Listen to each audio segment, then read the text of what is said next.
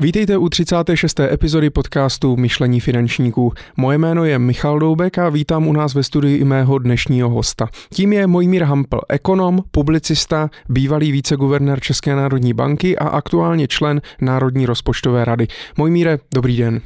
Dobrý den a děkuji za pozvání. Já děkuji, že jste přijal pozvání a přijel jste za námi do studia v Brně eh, podělit se o váš životní příběh. Eh, já se na něho moc těším. Eh, než se na něho ještě podíváme, tak samozřejmě musím poděkovat našemu hlavnímu partnerovi společnosti Raynet, protože bez Raynetu by nemohl tento podcast vůbec vzniknout. Raynet provozuje nejoblíbenější české CRM, které dnes používá přes 11 000 obchodníků a mezi nimi i vyšší stovky finančních finančních poradců. Vy si ho můžete vyzkoušet samozřejmě zdarma a když to uděláte přes odkaz, který najdete v popisku našeho rozhovoru, získáte i 50% slevu na prvních 6 měsíců používání. Zkuste na to mrknout, třeba se to bude hodit i do vašeho podnikání a já jim moc děkuji za podporu našeho podcastu. No a teď již pojďme na rozhovor, na který jste se určitě moc těšili.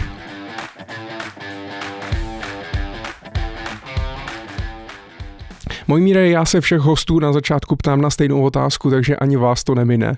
A to je, jakým způsobem jste se dostal do financí a finančního světa, protože ne vždycky je to dětský sen být ekonomem eh, nebo snad sedět v radě České národní banky. Eh, tak jak to bylo u vás? Pamatujete si ještě, co byl váš dětský sen? V mém případě je to tak, že to opravdu byl ne snad dětský, ale eh, teenagerský sen, takže pro mě to bylo relativně přímočaré a jakkoliv to spousta lidí eh, nechápe a někdy se tomu docela diví i moje děti, tak já jsem na střední škole už věděl, co chci studovat a docela jsem měl přesnou představu, eh, kam chci jít, co chci dělat a e, všechno ostatní už byl jenom e, jako logický důsledek toho, toho rozhodnutí a toho, co jsem věděl, že, že chci dělat, protože já jsem e, už na střední škole jsem, jsem se účastnil takových speciálních přednášek, které vznikly proto, protože já jsem vlastně začal studovat v roce 1989, já jsem na Gimplu zažil uh, sametovou revoluci a potom se spousta věcí měnila, takže uh, nahrazovali jsme ruštinu Němčinou třeba a začaly se objevovat úplně nové předměty. Tak jeden z předmětů, který uh, byl v nabídce najednou, byla taková kombinace jako základy ekonomie a účetnictví.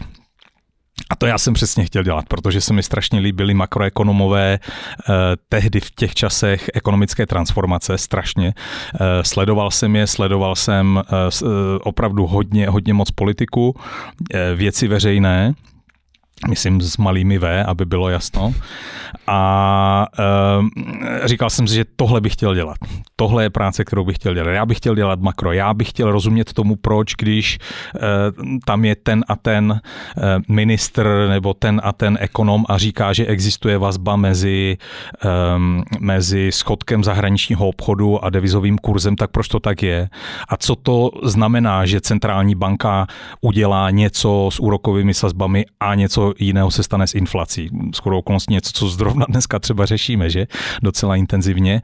Tak já jsem tím byl úplně uhranutý. Já jsem, já jsem prostě věděl, že tohle chci dělat a věděl jsem, že chci jít studovat národní hospodářství, makro. Chtěl, chtěl jsem být jako makroekonom. A e, nebylo potom pro mě žádného speciálního váhání, když, e, když se dávaly přihlášky na vysokou, e, kam jít. A já jsem si sám vybral tehdy Národohospodářskou fakultu na, na Vysoké škole ekonomické, což je kouzelné, protože spousta lidí měla Národohospodářskou fakultu třeba jako druhou volbu, nebo jako mhm. třetí volbu, že chtěli dělat finance, anebo podnikové hospodářství, anebo mezinárodní obchod. A ne, já jsem to měl, to byla pro mě první volba. Já jsem věděl, že, že tohle chci dělat.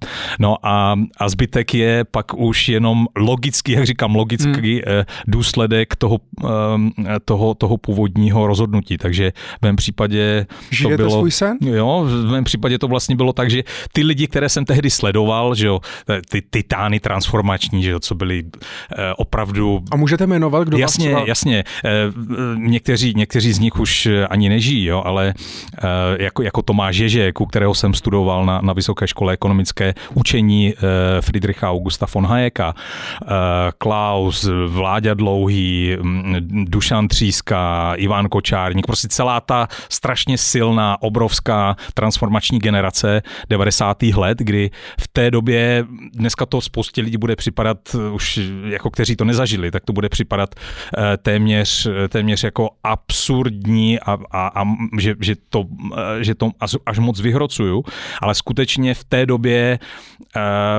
ekonomická témata úplně ovládala jako hmm. náš prostor, jo? protože to, jak změnit tu naprosto zastaralou, podinvestovanou, tím komunismem naprosto zdevastovanou ekonomiku, to bylo, to bylo jedno z těch témat, jak to udělat, co, co udělat.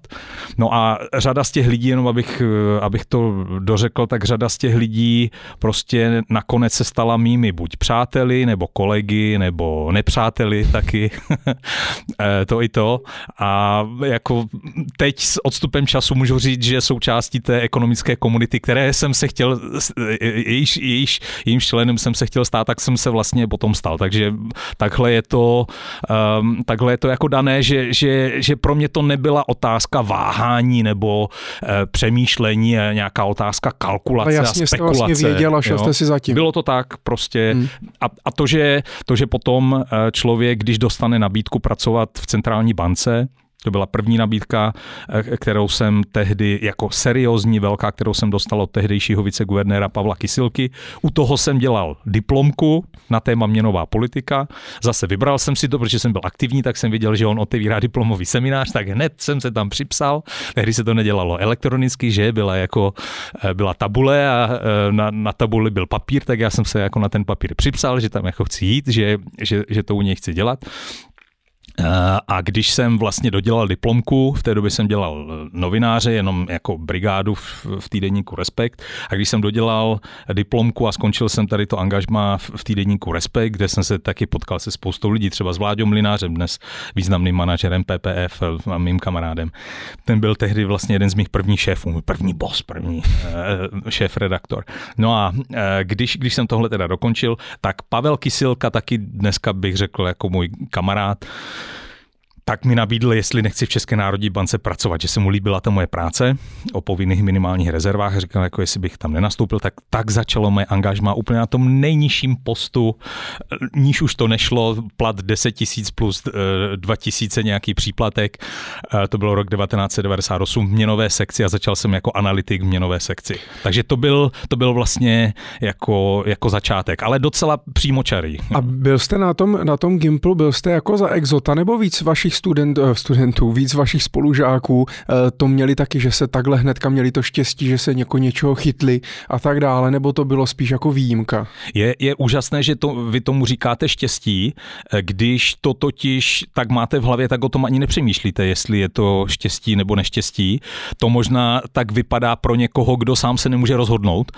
Tak je optikou někoho jiného jsem měl štěstí. Já jsem to bral, že je to prostě přirozený, že je to samozřejmě a odpověď na tu otázku je, tak spíš, spíš bych řekl, že maminka občas eh, měla o mě snad, nechci to říct zlé, tak s nadhledem, tak měla jako trochu strach, protože eh, zatímco eh, my, my spolužáci si vyvěšovali na, na dveře a na, a na stěny prostě zpěváky a herce, tak já jsem tam měl prostě poslance federálního schromáždění a první, druhé skrutinium, kdo byl zvolen do České národní rady, tak ona měla jako chlapče, pane bože, co to.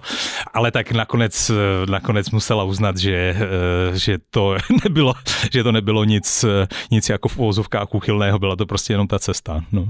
A rodiče vás tady v tomhle jako podporovali, že hnedka řekli, super, hele, tohle je můj míre, to je pecka, prostě. Nikdy mi do ničeho nemluvili a myslím, že, že ani není důvod, proč by měli být s odstupem času zklamaní, teda rodiče. Tatínek mě zemřel, když já jsem byl hodně malý, jo, tak ten mi zemřel už v šesti letech, takže já jsem vlastně žil potom s maminkou a se svým bráchou. Brácha je o 11 let starší, takže byl takový jako ta přirozená pro mě autorita, mm-hmm. když, když tatínek, eh, tatínek zemřel.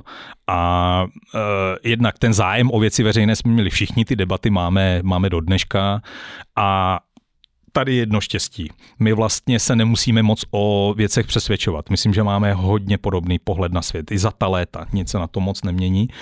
A Neřekl bych tím pádem, že... Jako myslíte hamplovci? Jo, jo, jo, jo, jo, tam myslím, že to opravdu je ta schoda jako široká.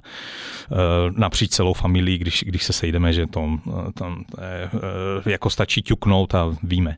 No a eh, řekl bych, že, že tím pádem to nebylo moc o tom, že, by, že bych to musel nějak obhajovat. Prostě hmm. měl jsem svá rozhodnutí a svoji cestu. Hmm. Hotovo, tak.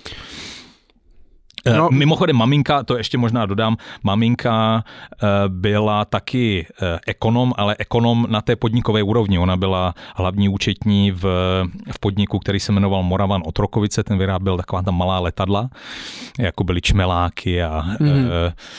a malá akrobatická letadla, ty z Líny 50 letadla my jsme měli hrozně rádi, to bylo jako dědictví tatínka, protože tatínek byl letecký konstruktor právě tady v Moravanu v Otrokovicích, takže kdybyste se mě zeptal, co jsem kromě toho, co vám tady povídám, tak čemu jsem se věnoval jako v době dospívání, tak jsem měl pořád upatlané prsty od, od barviček a od lepidla, protože jsem pořád lepil plastikové kity, jo, to, to mm-hmm. jsem strávil nad, nad plastikovými modely prostě stovky a stovky hodin. A, a takže jsme měli jako k tomu, k tomu podniku nějaký vztah a, a maminka tam dělala jako účetní. No tak takže, pak tomu rozuměla takže trošku, to měla, takže to byl nějaký možná jako... Ano, ano, ale, ale řekl bych, že uh, já jsem, já jsem vlastně tíhl k tomu dívat se na to opravdu z hora, jako dívat se na, na tu ekonomiku jako celek, že vlastně, e, i když se podívám jako na svoji dráhu, tak v okamžiku, kdy to bylo to mikrouvažování, tak nebo uvažování na úrovni podniku, tak jako fajn. A vždycky jsem říkal, tak mě to zajímá tak o 20 miliard nahoru, jo. Teprve, pak je to teprve jako ta velikost, kdy, kdy je to to správné vzrušení. Jo. A proč se na to ptám i na to štěstí a jak, jak, to, jak to bylo, protože Eh, kdyby, jako zajímá mě, jestli vlastně eh, dneska, když je třeba by nás poslouchal mladý člověk, eh, ať už na střední nebo na vysoké škole, a přemýšlí o životě, tak jako jestli tomuhle nějak může jít jako naproti, že, že mm, si najde právě něco takového a bude teda žít taky ten sen jako vy, jak se to podařilo vám. Dá se to nějak vlastně jako ovlivnit? Michale, já jsem o tom přemýšlel mnohokrát a musím vám říct, že, eh, že si myslím, že to není věc volní, jak se říká, že to není věc vůle, že eh, i když se mý studenti mě ptají a mám studentů řadu, teď zrovna skončil zase semestr, zase jsem včera vyzkoušel jako, pardon, po semestru e, e, své zahraniční domácí studenty, tak, tak se opravdu jednou za čas stane, že přijdou a zeptají se, co bych měl dělat čemu bych se měl věnovat. A vlastně mají pocit, že když já jsem jim vždycky říkal, že jsem věděl, takže jim umím odpovědět i na tu otázku, co si mají zvolit. Ale to právě tak není, protože když o tom potřebujete přemýšlet, tak, tak je to komplikovanější. Já v tomto radu úplně dát eh, neumím, protože si ne, nemyslím, že je to věc, kterou si můžu jednoduše zvolit v hlavě. Dobře, ale pokud teda už teda člověk eh, třeba, dejme tomu, bude, já tomu říkám to štěstí, ale dobře, bude člověk vědět, eh, co chce, něco jako natchne, tak potom je to o tom prostě vytyčit si teda ten cíl a jít si fakt zatím, protože předpokládám, že to zase musela být vaše um, určitá jakoby píle a ctižádost a, a jako musel jste mít něco, musel jste mít nějakou jako, jo, že prostě jste fakt si šel zatím, věděl jsem kam jdu a, a jdu. A tak, díky tomu jsem si to splnil. Tak cíle jsem samozřejmě měl a e, možná vám to bude připadat e, e, až jako trochu komické nebo, nebo přehnané nebo karikované, ale není. Jo. Asi pamatuju, jak jsme na, na vysoké škole ekonomické se svým letitým kamarádem, se kterým jsme strávili řadu let na, na koleji, na Rooseveltově koleji na, na Praze 7. Prestižní to kolej, byla ta jako nejlepší samozřejmě tak eh, jak jsme se bavili o tom, co bychom chtěli dělat a už tehdy tam něco takového jako, no a tak to, ta, ta vedení té centrální banky, ta centrální banka, to je jako ono. Takže to už se tehdy objevovalo a samozřejmě jsme měli eh, takové ty silácké řeči eh, studentů na vysoké škole, jako ano, jedeme Prahu dobít a tak to jsme si říkali vždycky, takže nějaká ambice tam byla, ale ale myslím, že ten základ je, je v tom, že si myslím, že se to mé Eh, že se ta má volba té cesty vlastně potkala eh, s tím, že jsem tou cestou uměl nějak jít. Hmm. Jo? Že, že jako protože si určitě spousta lidí umí zvolit, já bych chtěl něco a potom vlastně nejsou splněny vůbec žádné předpoklady, ať už osobní, anebo vnější pro to, jak to naplnit tak tam zase já mám pocit, že jestli něco bylo štěstí, tak to, že já jsem o tomhle vlastně nemusel přemýšlet, nebo ne, nemusel hmm. jsem to řešit. Já jsem prostě chtěl dělat to, to své a neměl jsem jako strach vyjádřit svůj názor, nebo říct, jako půjdu do nějaké debaty říct svůj názor na něco, protože mi to přišlo přirozené, takže v tom to bylo vlastně snažší. A teprve, když vy mi kladete takovéhle otázky, tak vlastně mě nutíte s odstupem se dívat na sebe, což já normálně moc, moc jako nedělám. A rozhodně ne teda veřejně, jo. Když už, jako tak, tak člověk se někdy s odstupem na sebe dívá, tak jako ten sebespit, že? Jako, že si říká, jestli něco bylo blbě, jestli ně, ně, něco nešlo udělat líp, ale... Tak on se v tom člověk nesmí zase patlat. Jo? Jasně, přesně. To je, to je právě ono, jo. Jako nepřeháně to prostě s věčným sebeskoumáním. Teď mě napadá, dělal jste nějaký normální brigády, nebo jste se věnoval jenom prostě studiu a těm ekonomickým věcem? No je, je. Uh, já jsem vlastně chtěl tak říkám, pocházím ze skromných poměrů. No.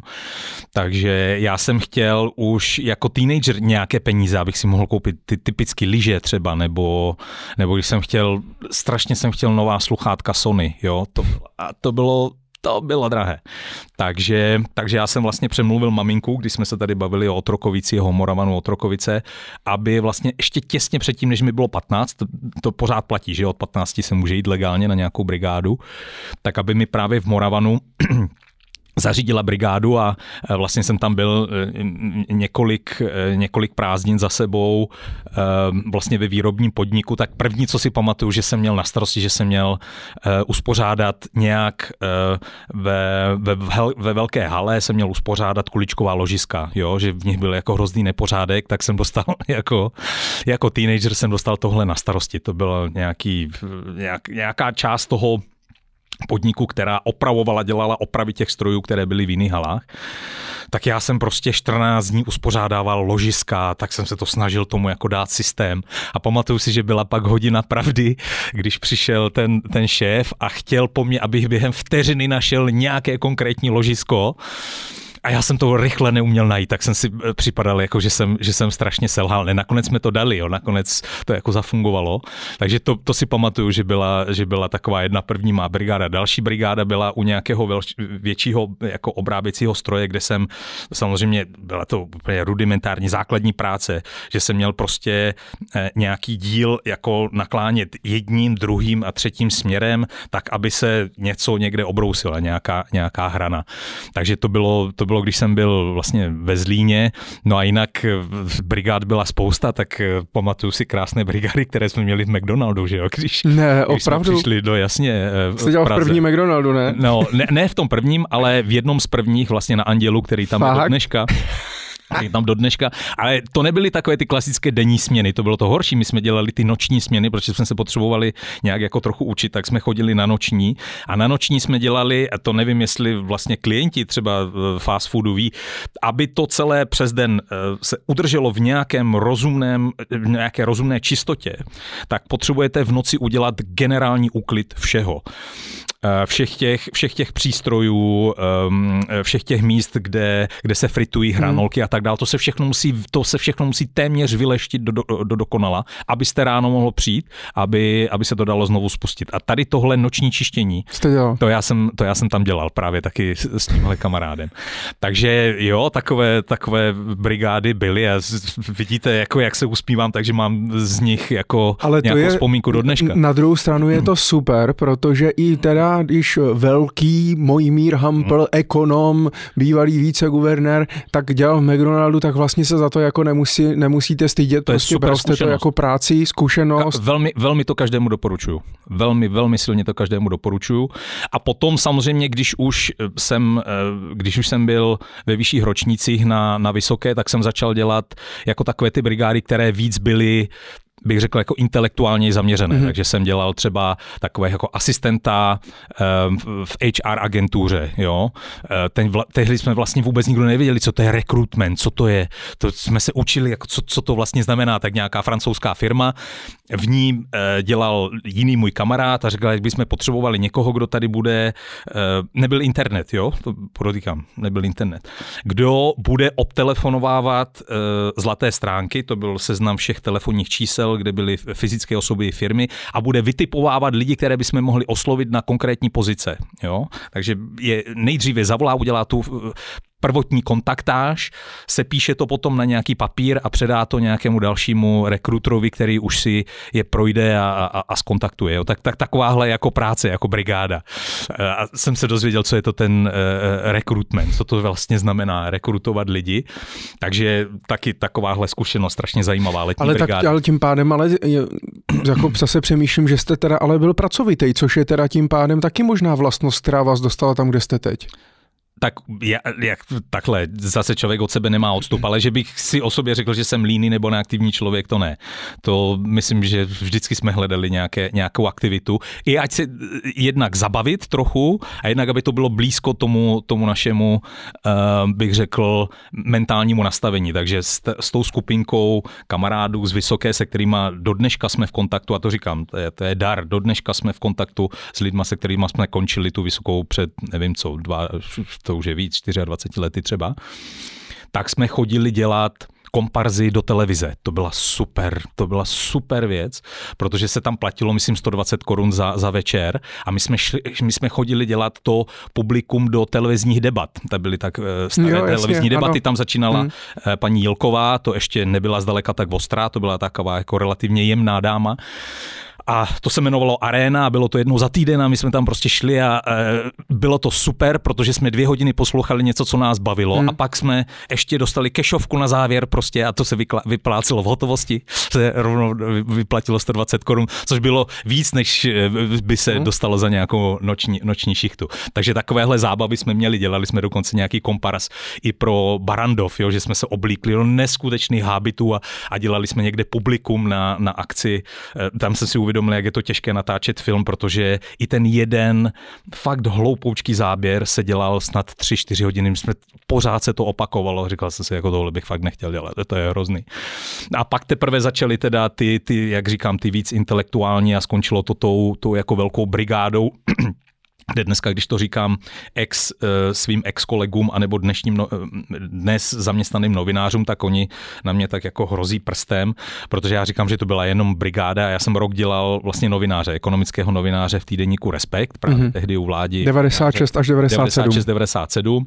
A to už byla taková brigáda, jakože to už bylo seriózní zaměstnání, měl jsem normálně podepsanou jako pracovní smlouvu a dělal jsem školu, a zároveň jsem uh, musel uh, prostě zaplnit ten prostor té ekonomické rubriky uh, týdenníku Respekt a protože jeden asi z mála talentů, který mám, je jako, že umím docela psát, umím jako sformulovat tu myšlenku tak, aby se dala přečíst, tak, tak se to tehdy právě Vláďovi líbilo. Já jsem, to začalo tak, že já jsem mu nabídl prostě nějaký svůj článek na blind. Napsal jsem článek, protože mi přišlo, že téma týkalo se kapitálového trhu, tehdy zrovna, možná na to ještě narazíme, kapitálový trh dneska u nás. A e, zdálo se mi, že prostě chybí v té debatě nějaký rozměr, tak já jsem to jako sepsal na počítači na, na VŠE. Nikdo z nás ještě neměl po, počítač, takže jsme chodili do počítačové místnosti na, na VŠE a musel jste vystát tu dlouhou frontu, abyste potom měl ty dvě hodiny, kdy jste si mohli jako na tom počítači něco napsat, vytisknout a, a pak odnést. A takhle jsem to vytištěné přišel tam, přinesl tam do redakce a ten eh, vláďa tehdy, že to byl pro mě jako ikona, to řekl, no dobrý, fajn, super, to otiskneme. Jako bez dalšího. Mě řekl hmm. prostě v roce, a to byl fakt 95 nebo možná 96. Takže kolik? Kolik? 21? No, no, no, no. no. Hmm. v respektu, v tom mém respektu, na který jsem se nikdy nemohl, jsem nemohl dospat, abych eh, vždycky v pondělí si ho koupil, tak najednou jsem prostě přišel a ono tam byl otištěný můj článek na té ekonomické rubrice. To byla euforie to bylo ve srovnání s tím už spousta dalších větších věcí, později zdaleka ne, nebyla tak velká, hmm. jo, ale tohle bylo něco. A navíc mi nabídli, jestli tam teda nechci normálně nastoupit. Já říkám, já studuju, já ještě musím dodělat školu. No, to, to se zvládne, to se nějak zvládne. Takže jsem tam vlastně rok byl. Rok jsem psal články, které jsou eh, vlastně z dnešního pohledu, některé z nich byly naivní a některé z nich docela ovlivnily tu debatu i tehdy, protože Respekt byl docela čtený. A eh, já tomu teda říkám brigáda, protože tak trošku jako chci schodit, no, ale zároveň jsem jako samozřejmě byl pišný, že mám první takový ten jako úplně normální plat. Hmm. A hlavní, hlavní legrace byla, když, by, když byste se na to dívali jako finančně a z hlediska motivace vašich posluchačů, takže vlastně ten plat na té brigádě byl vlastně mnohem vyšší, než jaký jsem potom dostal v tom svém standardním zaměstnání v ČNB, což bylo to místo, kde, kde jsem jako měl dělat to, co jsem se rozhodl, že skutečně chci celoživotně dělat. Tak to bylo jako, to, to, to, to jsem byl frustrovaný chvilku a říkal jsem si, ježiš, jestli jsem, neudělal jsem chybu. Ne, ale, Takhle tahle pochyba tam byla pět minut, pět minut tam byla. Bylo, bylo jasný velmi rychle, že, že, že to byla správná volba. Máte někde vytištěný ten první, ten první mám ho, výtisk? Mám ho, jo. mám ho, mám ho a teď jsem ho dokonce na, na nějaký oběd jsem ho Vláďovi Milinářovi přinesl a říkám, jako takhle to začalo. Eh, dal jsem mu to jako kopii ještě mnou podepsanou a on říká, to už si ani nespomínám, to, to je člověče docela dobrý název, protože, eh, protože eh, to si vzpomínám, jak dneska to se jmenovalo Přešmínkovaná milenka, jo, a bylo to vlastně o tom, že když chcete dělat nějakou skutečnou změnu na kapitálovém trhu, tak nestačí prostě jenom jako tu tvář, ve které máte nějaké nerovnosti, jako přešmínkovat, musíte opravdu změnit dramaticky to tělo, jo. A já jsem říkal, to, co eh, jako smysl toho článku byl, my tady vlastně to jenom tak jako předěláme prostě trochu make-upu, ale neměníme tu podstatu. Takže tak jsem si vymyslel i ten titul. I ten titul mi vzali. To už se mi potom mnohokrát pak nestalo v budoucnu, že, že, že jsem si napsal článek a, a vzali mi i eh, tu, tu titulku, že jo, tam se vždycky novinář cítí strašně silně, že, nebo editor, že to on zvolí. A vždycky říkám, jako když napíšu celý článek, nic mi tam nezmění a ještě mi vezmou i titulku, jako nic lepšího už není. Jo? To se mi stane občas i, i, i v angličtině, to je super. A tady jsem říkal jako bomba, takže tady, když se ptáte na, na ten odstup, tady jsem si vlastně uvědomil, že jsem našel nějaký svůj rozměr, hmm. který, který jsem taky já, uh, protože to byl vlastně druhý článek, který mi kdy kdo otiskl, ten první byl v časopise Letectví a kosmonautika, to souvisí s tím zájmem o, o letadla, ale tady to bylo poprvé jako jako z té oblasti. Ale já přemýšlím, ale vy umíte teda dobře psát a umíte i dobře mluvit. To, jako, tak to se úplně za stolik jako nevidí, ne? Že většinou buď umí dobře psát, anebo eh, do, jako dobře mluvit. Já jsem byl uh, jako řečník naprostý nerv, naprostý nervák, úplný, úplný rozklepanec, úplný trémista, uh, člověk, který by vám tady teďka seděl a, a pořád by klepal do stolu a vy byste pořád říkali, pane Hample, pane Hample, prosím vás, neklepejte nám to, protože nám rušíte ten záznam. Eh, to psaní je trošku přirozenější. I jako dodnes? Určitě, je, je to mnohem přirozenější, mnohem silněji, mnohem líp se cítím, když tu myšlenku napíšu, mnohem, přijde mi, že je to mnohem precizněji, mnohem, je to mnohem víc já, je to mnohem víc hampl, jo, napsaný, než, než ten ústní projev. A u toho ústního projevu to je, Eh, to je vlastně jenom, eh, to je vlastně potom jenom léta praxe, že, že musíte. Že, jo, že ne, jste že, se vymluvil. Že, že není prostě žádná jiná volba, tak musíte se nějak i tohle v sobě najít, i když to nejsem ten nejsto, nejvíc to pro já. A ty jste spíš víc introvert? Já spíš, to, to ne, to asi, to, asi, to asi by o mě spousta lidí neřekla. Eh, já se rád docela bavím i ve společnosti, zábavu, legraci mám rád, Mám ale rád taky svůj klid.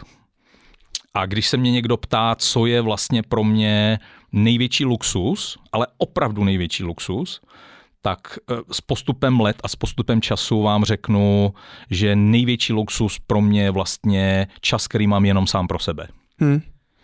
Ten, který můžu věnovat, ale opravdu stoprocentně jenom svým věcem, které nijak nesouvisí s prací s ničím, kde to úplně má dokonalá kontrola. A postupem času samozřejmě takového času ubývalo, ubývá, nebo tak pořád ho nepřibývá ještě, takže je to asi až v důchodu. To A tak děti už máte větší, ne? Takže, větší, by, takže to... už se to zase vrací. Jo, jo, jo, jo, to máte pravdu, ano. Samozřejmě děti, jako tam snad nejlepší, co se nám podařilo, doufám, v životě s manželkou, tak to, tam, to byla řada let, jako kdy, kdy prostě rodina je úplně samozřejmě číslo. A řekněte mě, když už se teda bavíme tak osobně, eh, kde jste měl čas si najít manželku, když jste furt studoval, a nebo psal něco, nebo pracoval? pracoval. Eh, no, na, na VŠE zrovna.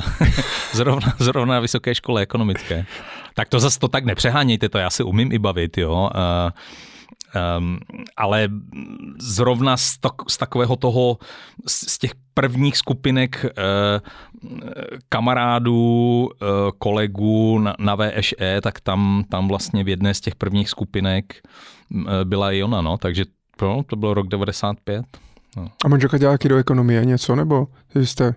Uh, tak já, já samozřejmě jako s, s, s mírným nadhledem a s mírným odstupem říkám, jako že stejně to, co já dělám, že jí to stejně nikdy nebude, nebude to chápat. Říkám, jak jsi mohla vystudovat VŠE, když ti tahle věc o inflaci není jasná, jo? To je taková ta debata, kterou máme. Uh, já, já si myslím, že ona byla mnohem lepší studentka než já, mnohem lepší s červeným diplomem, že jo.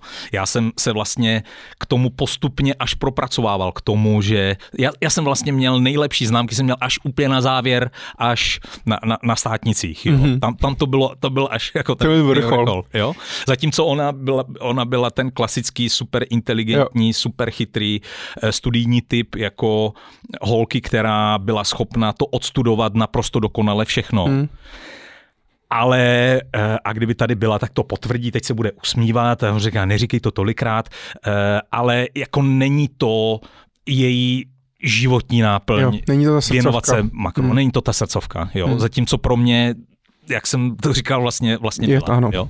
Takže, takže ona je teď, teď dělá ekonomku eh, na, na základní škole u nás v Troji, a třeba je zase strašně pišná, já jsem na ní taky pišný, že prostě strašně rychle se naučí nějaké speciální účetní postupy, které jsou pro tento typ institucí eh, jako specifické a které, které se nedají jednoduše přenést odinut, tak ona je zase natolik chytrá, že to no, prostě jasně, ona, mm. vezme a, mm. a, a, a, rychle v tom já. To zase třeba mě by ne vždycky bavilo, to já bych s ním tak jako řekl, že to není úplně, jako, to není úplně, že to je pár, to je pár korun, které tady budeme účtovat. Už. Fond kulturních sociálních potřeb, no dobře, no tak je to já odzývám zase. Je to teda přijde, já až budu psát vám ten medailonek na náš web, tak to je jako fakt, máte životopis jak z knížky, i životní lásku na škole a děláte to, co vlastně jste vždycky chtěl dělat a e, vystudoval jste tu vysokou školu a pak ještě doktorát, pak vlastně jste teda psal v tom respektu, pak jste se dostal do České národní banky. Zní to vlastně strašně pohádkově, ale prostě je to realita. No, ale říkám, když o tom nepřemýšlíte, tak, hmm. Eh, si, tak si spoustu věcí neuvědomujete. Jo?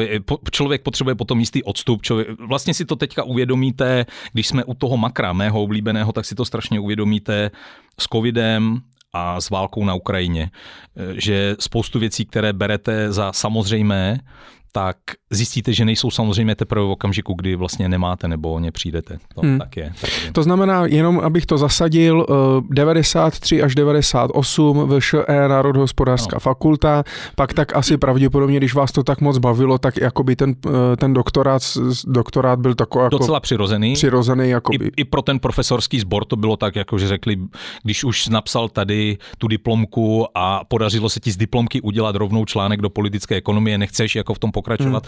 Hmm. Trošku jsem v tom viděl i jako jistý typ egoismu, protože, eh, a ten už teďka vidím, jo, protože když jste starší a jste, eh, jste na té vysoké škole, tak potřebujete mladé akční lidi, kteří udělají hodně práce. Jo. To je docela přirozený na, na univerzitách, takže oni asi viděli, jako že bych něco udělal, nějaké body by z toho byly. Takže já jsem říkal, jako proč ne, ale kloubil jsem to už tehdy jako s, s, s plným Jasně, úvazkem prací. Je to, myslíte, že třeba jakoby doktorát a to postgraduální studium je třeba i dneska jako povinnost pro ekonomy vašeho typu? Povinnost ne, ale s tím, jak jsme a to budu úplně upřímný, s tím, jak jsme trochu degradovali úroveň toho klasického titulu magisterského nebo inženýrského, hmm. a degradovali, nemyslím to ve zlém, ale je to prostě analytický soud, jo. Prostě už to není uh, Tak dnešní tak inženýr už není jako no, jasně. Hmm. Už to není tak unikátní, protože z, toho, z, toho, z té dané kohorty, z toho daného, eh, z, z té dané věkové skupiny těch, kteří mají vysokoškolské vzdělání, jsou dneska násobky těch, co si ještě pamatujeme i my a násobky násobku toho, co, co zažívali naši rodiče. Takže spíš, spíš bych to řekl tak, že potom pro lidi, kteří zůstávají v akademické sféře, chtějí v ní pokračovat, um, tak pro ty se to bere jako, jak, vlastně jako nezbytnost, musíte, a pro ty lidi, kteří chtějí být tak někde jako na pomezí, chtějí třeba dělat chtějí dělat eh, třeba nějakou práci v bance a zároveň chtějí mít nějaký ještě kontakt s, s tou teorií, tak je to takové to nice to have se říká anglicky. Jo? Určitě, určitě byste našel dneska víc lidí, kteří se, se o ten doktorát pokouší, jakkoliv každý z nich určitě pak vede vevnitř sám se sebou tisíce debat o tom, jestli to jako stojí za to vzhledem k tomu úsilí, které tomu musíte eh, věnovat. Ale, eh, ale říkám, v akademii je to, je to must, Eh, pro ty ostatní nice to have, mm, jak se mm. říká hezky česky. Mm. No a vy jste teda v 98. Eh, teda odstátnicoval, stal jste se inženýr a nastoupil jste teda na, a to byla teda nabídka přímo od, ano, od, Pavla, od Pavla Kysilky ano. Eh, dělat analytika v do, ČNB. Do, do ČNB, takže já jsem hubky, šupky, dubky hned vlastně. A tam jste co? Tam jste teda něco sepisoval, zjišťoval, tam analyzoval? Jsem, nebo... Tam jsem dělal takovou tu, já bych řekl, takového toho dělníka měnové politiky. Opravdu, opravdu tu nejkrutější manuální práci. Eh, teď už zase říkám eh, s jistou mírou eh, vtipu a nadhledu, ne vždycky to bylo tak snadný ho mít, protože jsem dělal v měnové sekci, ale opravdu, opravdu dělnickou práci. Prostě psali jsme zprávy o inflaci, což je takový ten hrozně dlouhý, eh, těžkopádným jazykem psaný dokument, který vlastně popisuje, co se v té ekonomice odehrálo za, za nějaké poslední období a dělali jsme spoustu takových materiálů pro rozhodování, pro rozhodování eh, třeba, třeba tehdejší bankovní rady. Eh, pamatuju si, to mám, to mám dokonce schovaný, Michale, do dneška. Já jsem dostal tehdy speciální ocenění, speciální odměnu, protože jsme dělali velký materiál o stanovení inflačního cíle po, eh, po roce 99 a dostal jsem speciální dopis od tehdejšího guvernéra Tošovského, že jako mi děkuje za, za tu práci. On samozřejmě to psal desítkám, nebo ne, možná to nebyly desítky lidí, bylo jich víc v té měnové sekci. A toho jsem si strašně vážil. A když jsem si potom uvědomil, s jakou lehkostí jsem eh, jako člen bankovní rady eh, psal takovéhle dopisy jiným a že vlastně jsem v tom vůbec žádnou emoci často neměl, jo, tak, tak jsem si musel zpětně nafackovat a říkal jsem si, je to, je to, je to dobře, že fungují takovéhle hezké eh, motivační mechanismy, jako eh, hlava instituce napíše ten dopis. Ono to opravdu funguje, na ty lidi to opravdu působí, ale teprve, když zažijete obojí, i že jste příjemce, ale i že jste ten vysílající hmm. toho dopisu, tak cítíte ten rozdíl, jo. Uh, takže takže v, tom, v tom to bylo jako hezké, krásné časy a zase já mám historicky, bych řekl, já já mám štěstí na jistý typ skupin. Já mám kolik? Jedna, dva, tři, asi čtyři skupiny lidí, eh, se kterými udržuju vazbu celou tu dobu vlastně od, vlastně od okamžiku, kdy jsem přišel do Prahy. Ten první byl, to byla skupina okolo takové mládežnické organizace Real Mladí liberálové, to klidně můžeme probrat, to je strašně zábavná historka. Ehm, pak je to, je to ta skupinka eh, kamarádů z Vysoké, se kterými se vídáme dneška, pak skupinka okolo časopisu Lesefer, který jsme zač, začínali tehdy v roce 1998 a pak ta skupinka vlastně z ČNB těch mladých kluků, kteří se tam tehdy sešli. A já prostě strašně moc věřím v sílu skupiny. Síla jednotlivce, fajn, na tom něco je. Jeden člověk toho hodně zmůže, určitě, ale vždycky, vždycky uh, ta multiplikační, ta násobná uh, síla té skupinky je jako nepřekonatelná. Dušan Tříska tomu vždycky říkal, no tak jeden člověk je jako fajn, dva taky dobrý, a když máte čtyři, tak už máte Beatles, jo, a už je, to už je úplně jiný svět. A já s tímhle strašně souhlasím, že když máte jako silnou skupinku, tak prostě se toho tvoří hodně, hodně si z toho pamatujete, hodně vám to dá. Bohužel ty skupinky často jsou prostě jak takové ty nestabilní molekuly, každý má nějaký speciální svůj náboj, takže jsou nestabilně, rozpadají se, protože každý jako má potom nějaký svůj směr. A tady v ČNB jsem jednu takovou zažil, se, se kterou jsem v kontaktu třeba do dneška. Jo? A je to, je to strašně silný. Vlastně, vlastně si potom pamatuju každého dalšího zaměstnavatele, u kterého jsem neměl to štěstí, že bych tam měl tu skupinku. A to už se mi pak stávalo spíš častěji.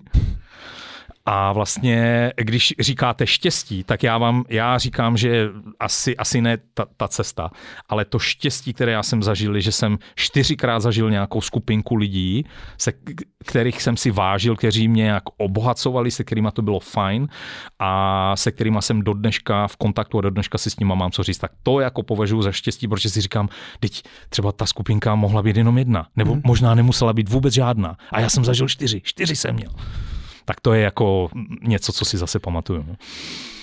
Bylo to v, tom, v té ČNB, vypadalo to tak, jak třeba v nějakých vašich představách, když jste si říkal, tam bych chtěl pracovat? Ne, ne, ne, ne, protože to bylo vlastně mnohem, mnohem byrokratičtější, řekl hmm. bych. Ale, ale zase eh, síla té skupiny a těch lidí tomu dávala prostě takový Eh, jak by se dneska řeklo, appeal, jo, jako uh, i i ta síla té skupiny překoná prostě některé zaběhnuté mechanismy, které by vám jinak tu práci třeba nějak, eh, ne, ne že kazili, ale nedělali tak, tak zajímavou.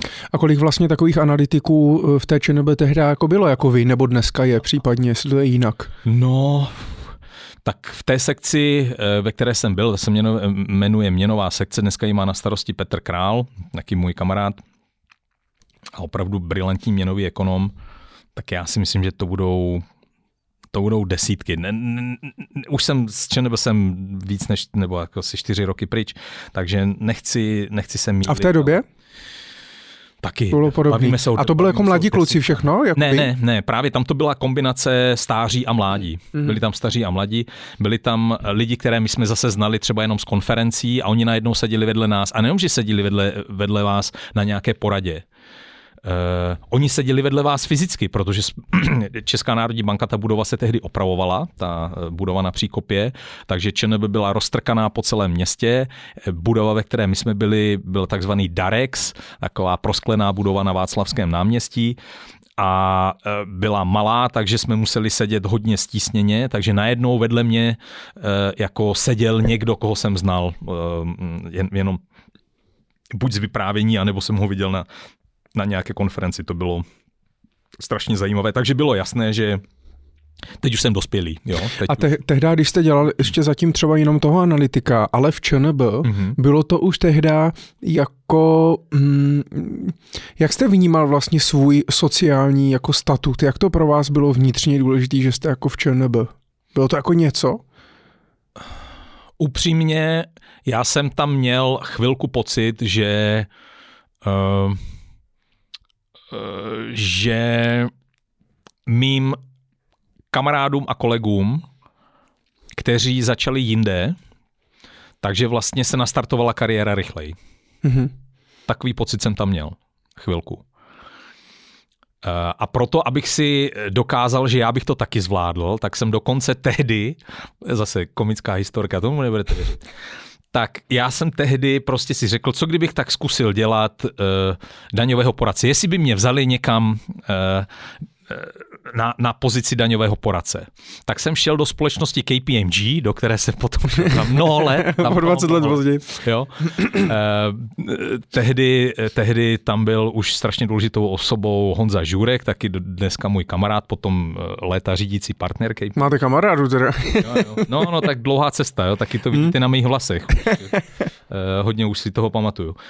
No a já jsem tehdy prostě tam šel a oni udělali výběrové řízení přijímací a přijali mě.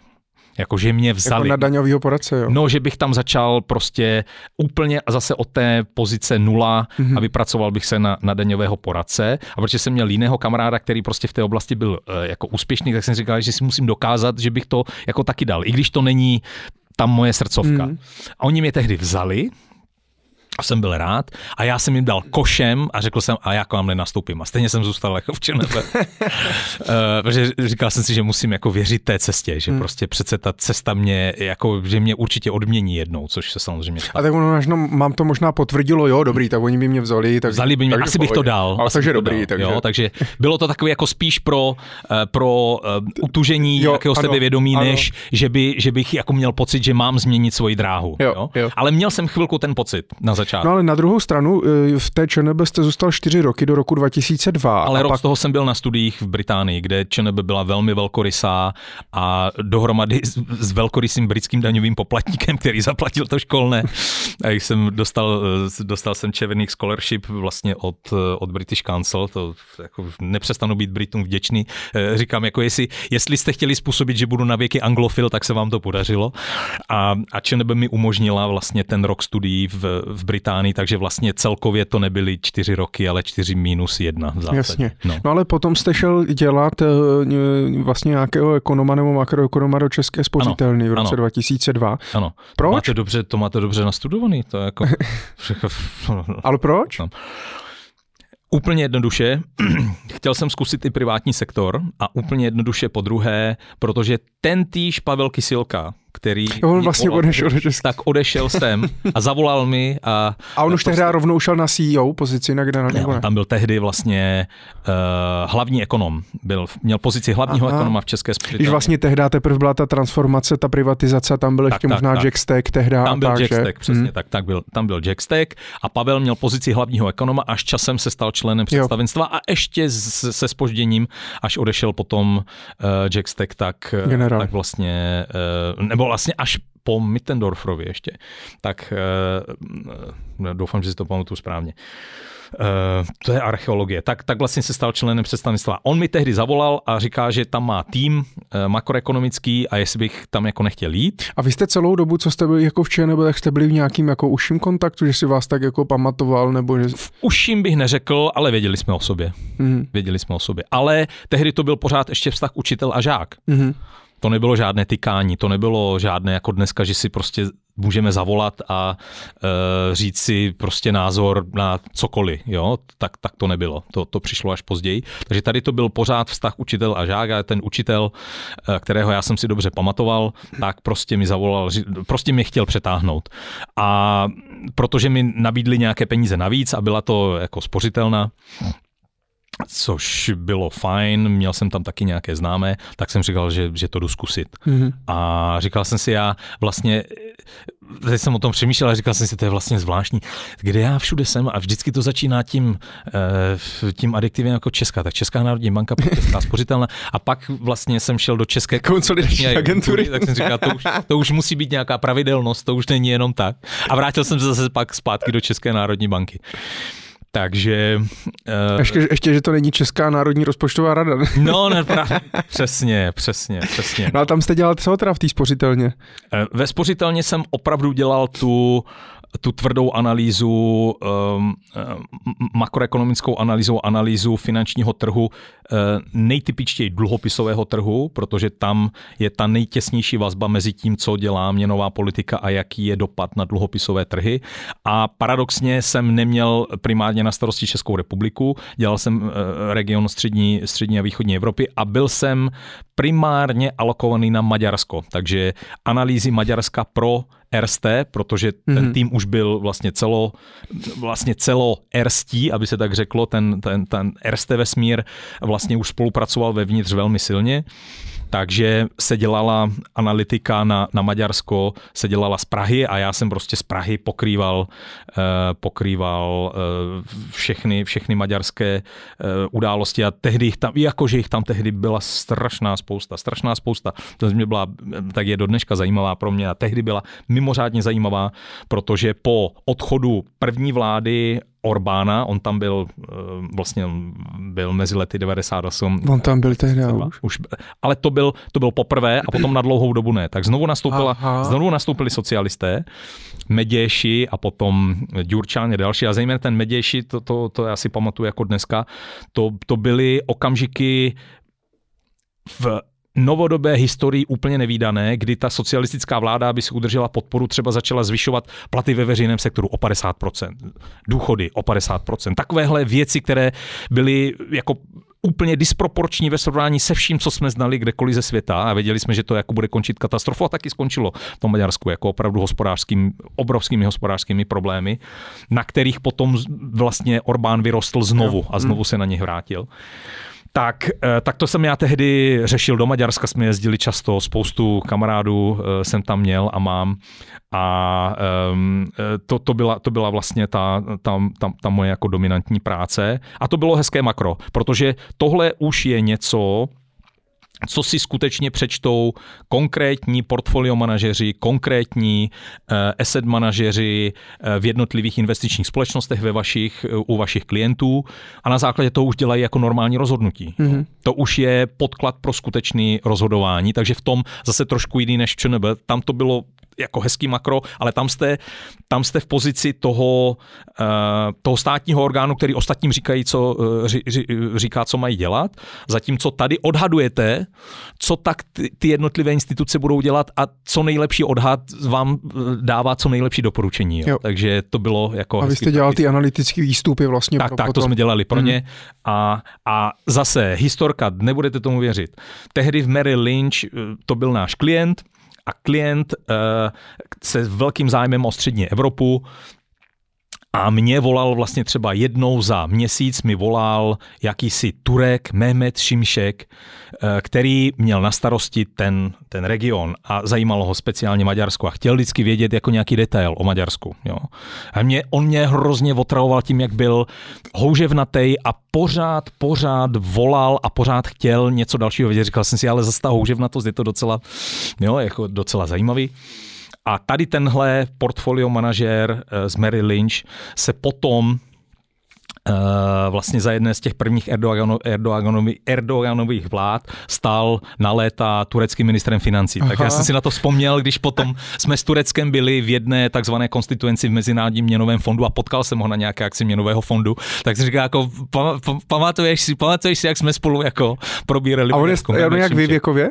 On je starší, starší. Ne, on je starší, on je starší. Ale zase on tam byl ještě v těch časech, kdy Erdogan nebyl tak bláznivý, on byl Kurd, takže on potom z té vlády eh, vlastně odešel a nerozešel se v dobrém, ale, ale bylo to prostě takové jako, že vlastně ten svět je malý, no, si řeknete jako, jak, jak je něco takového možné, jo.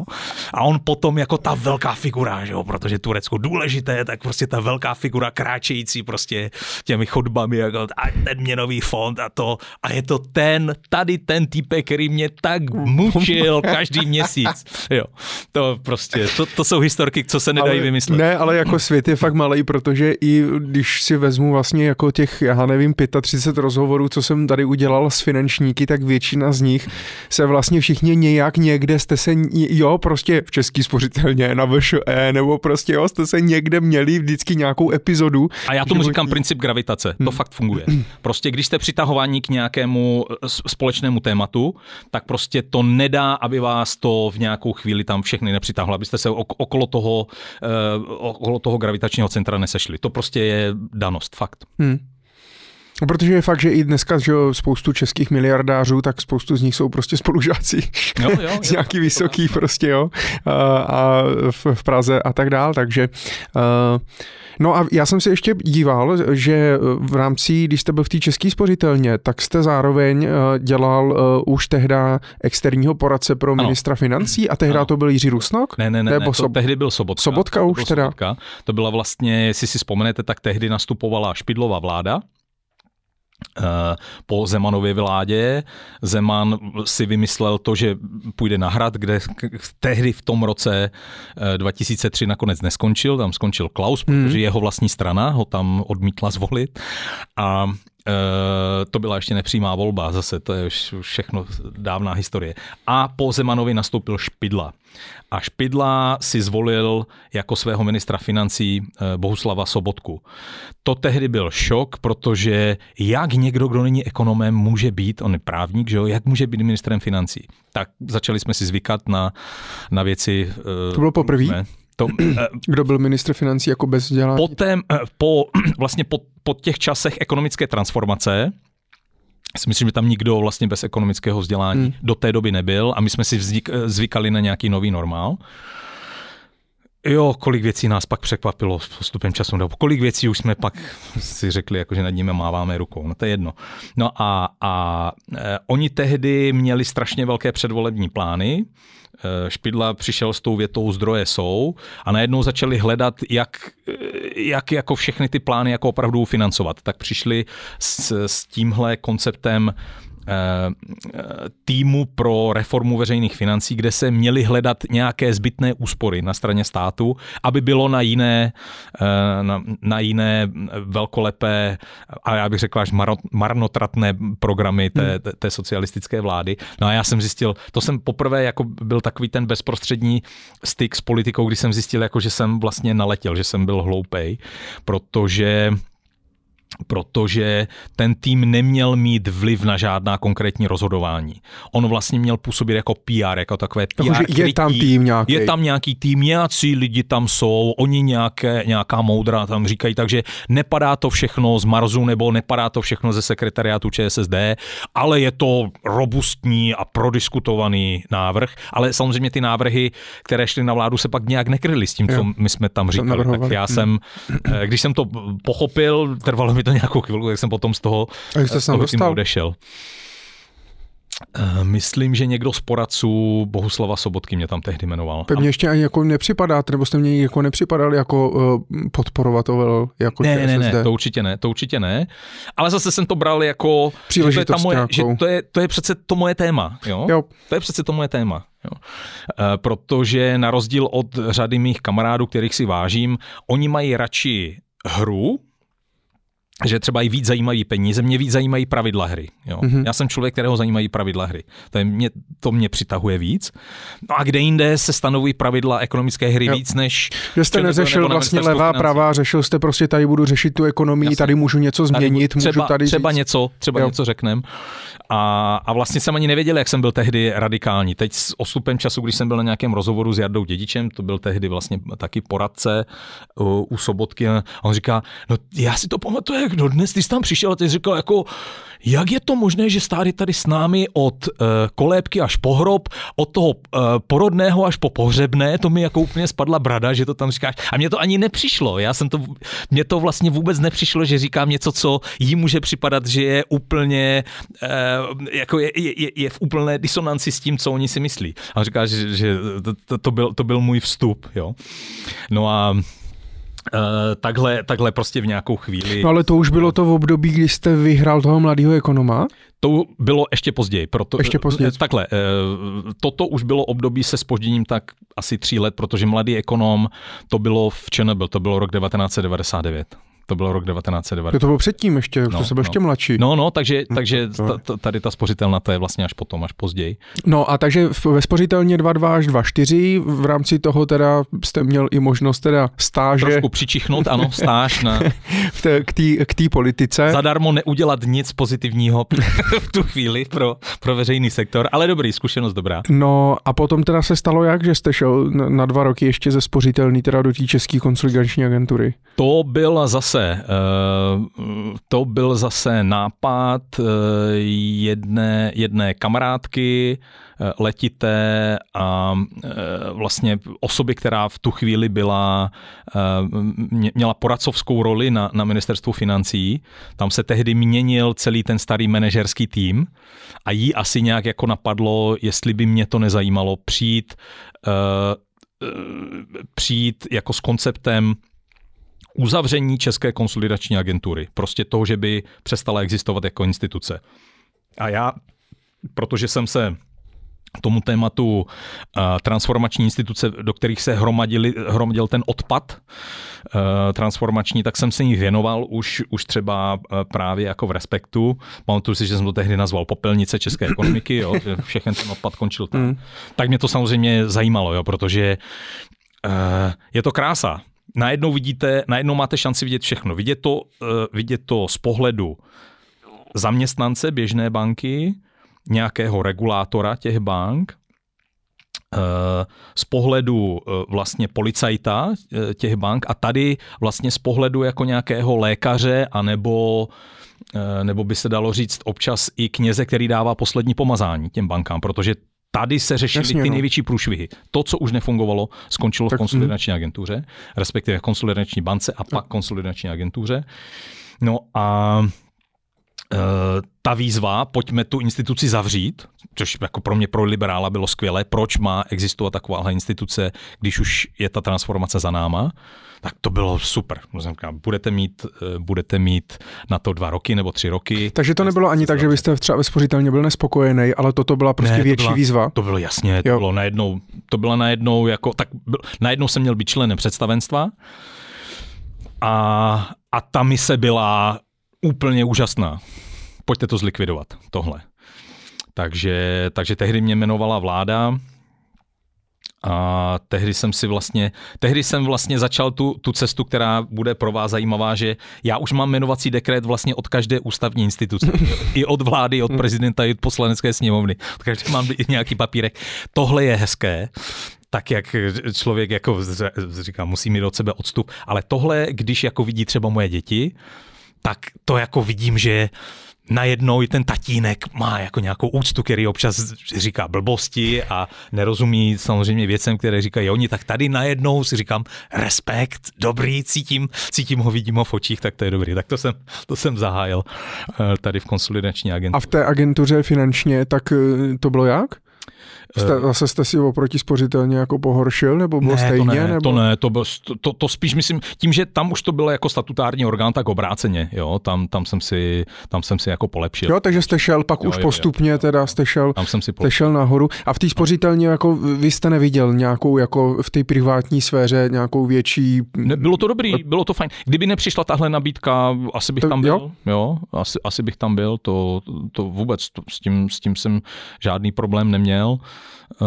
Um, prostě, prostě tohle bylo prostě to. Život to tak přines no. a to tak občas, občas je. Takže vy jste byl jeden teda z, z lidí, kterým, který teda zavřeli tu konsolidační agenturu. No, tak eh, já jsem tam nebyl až do konce, protože nakonec pro uh, řadu bych řekl, neschod a jednu kauzu, kterou se mi nechce tady už zpětně úplně moc komentovat, to bylo na speciální pořad, tak, eh, tak vlastně já jsem tam skončil nedobrovolně po, po dvou letech. Jo. Uh, ale vlastně... Jako vaši kauzu.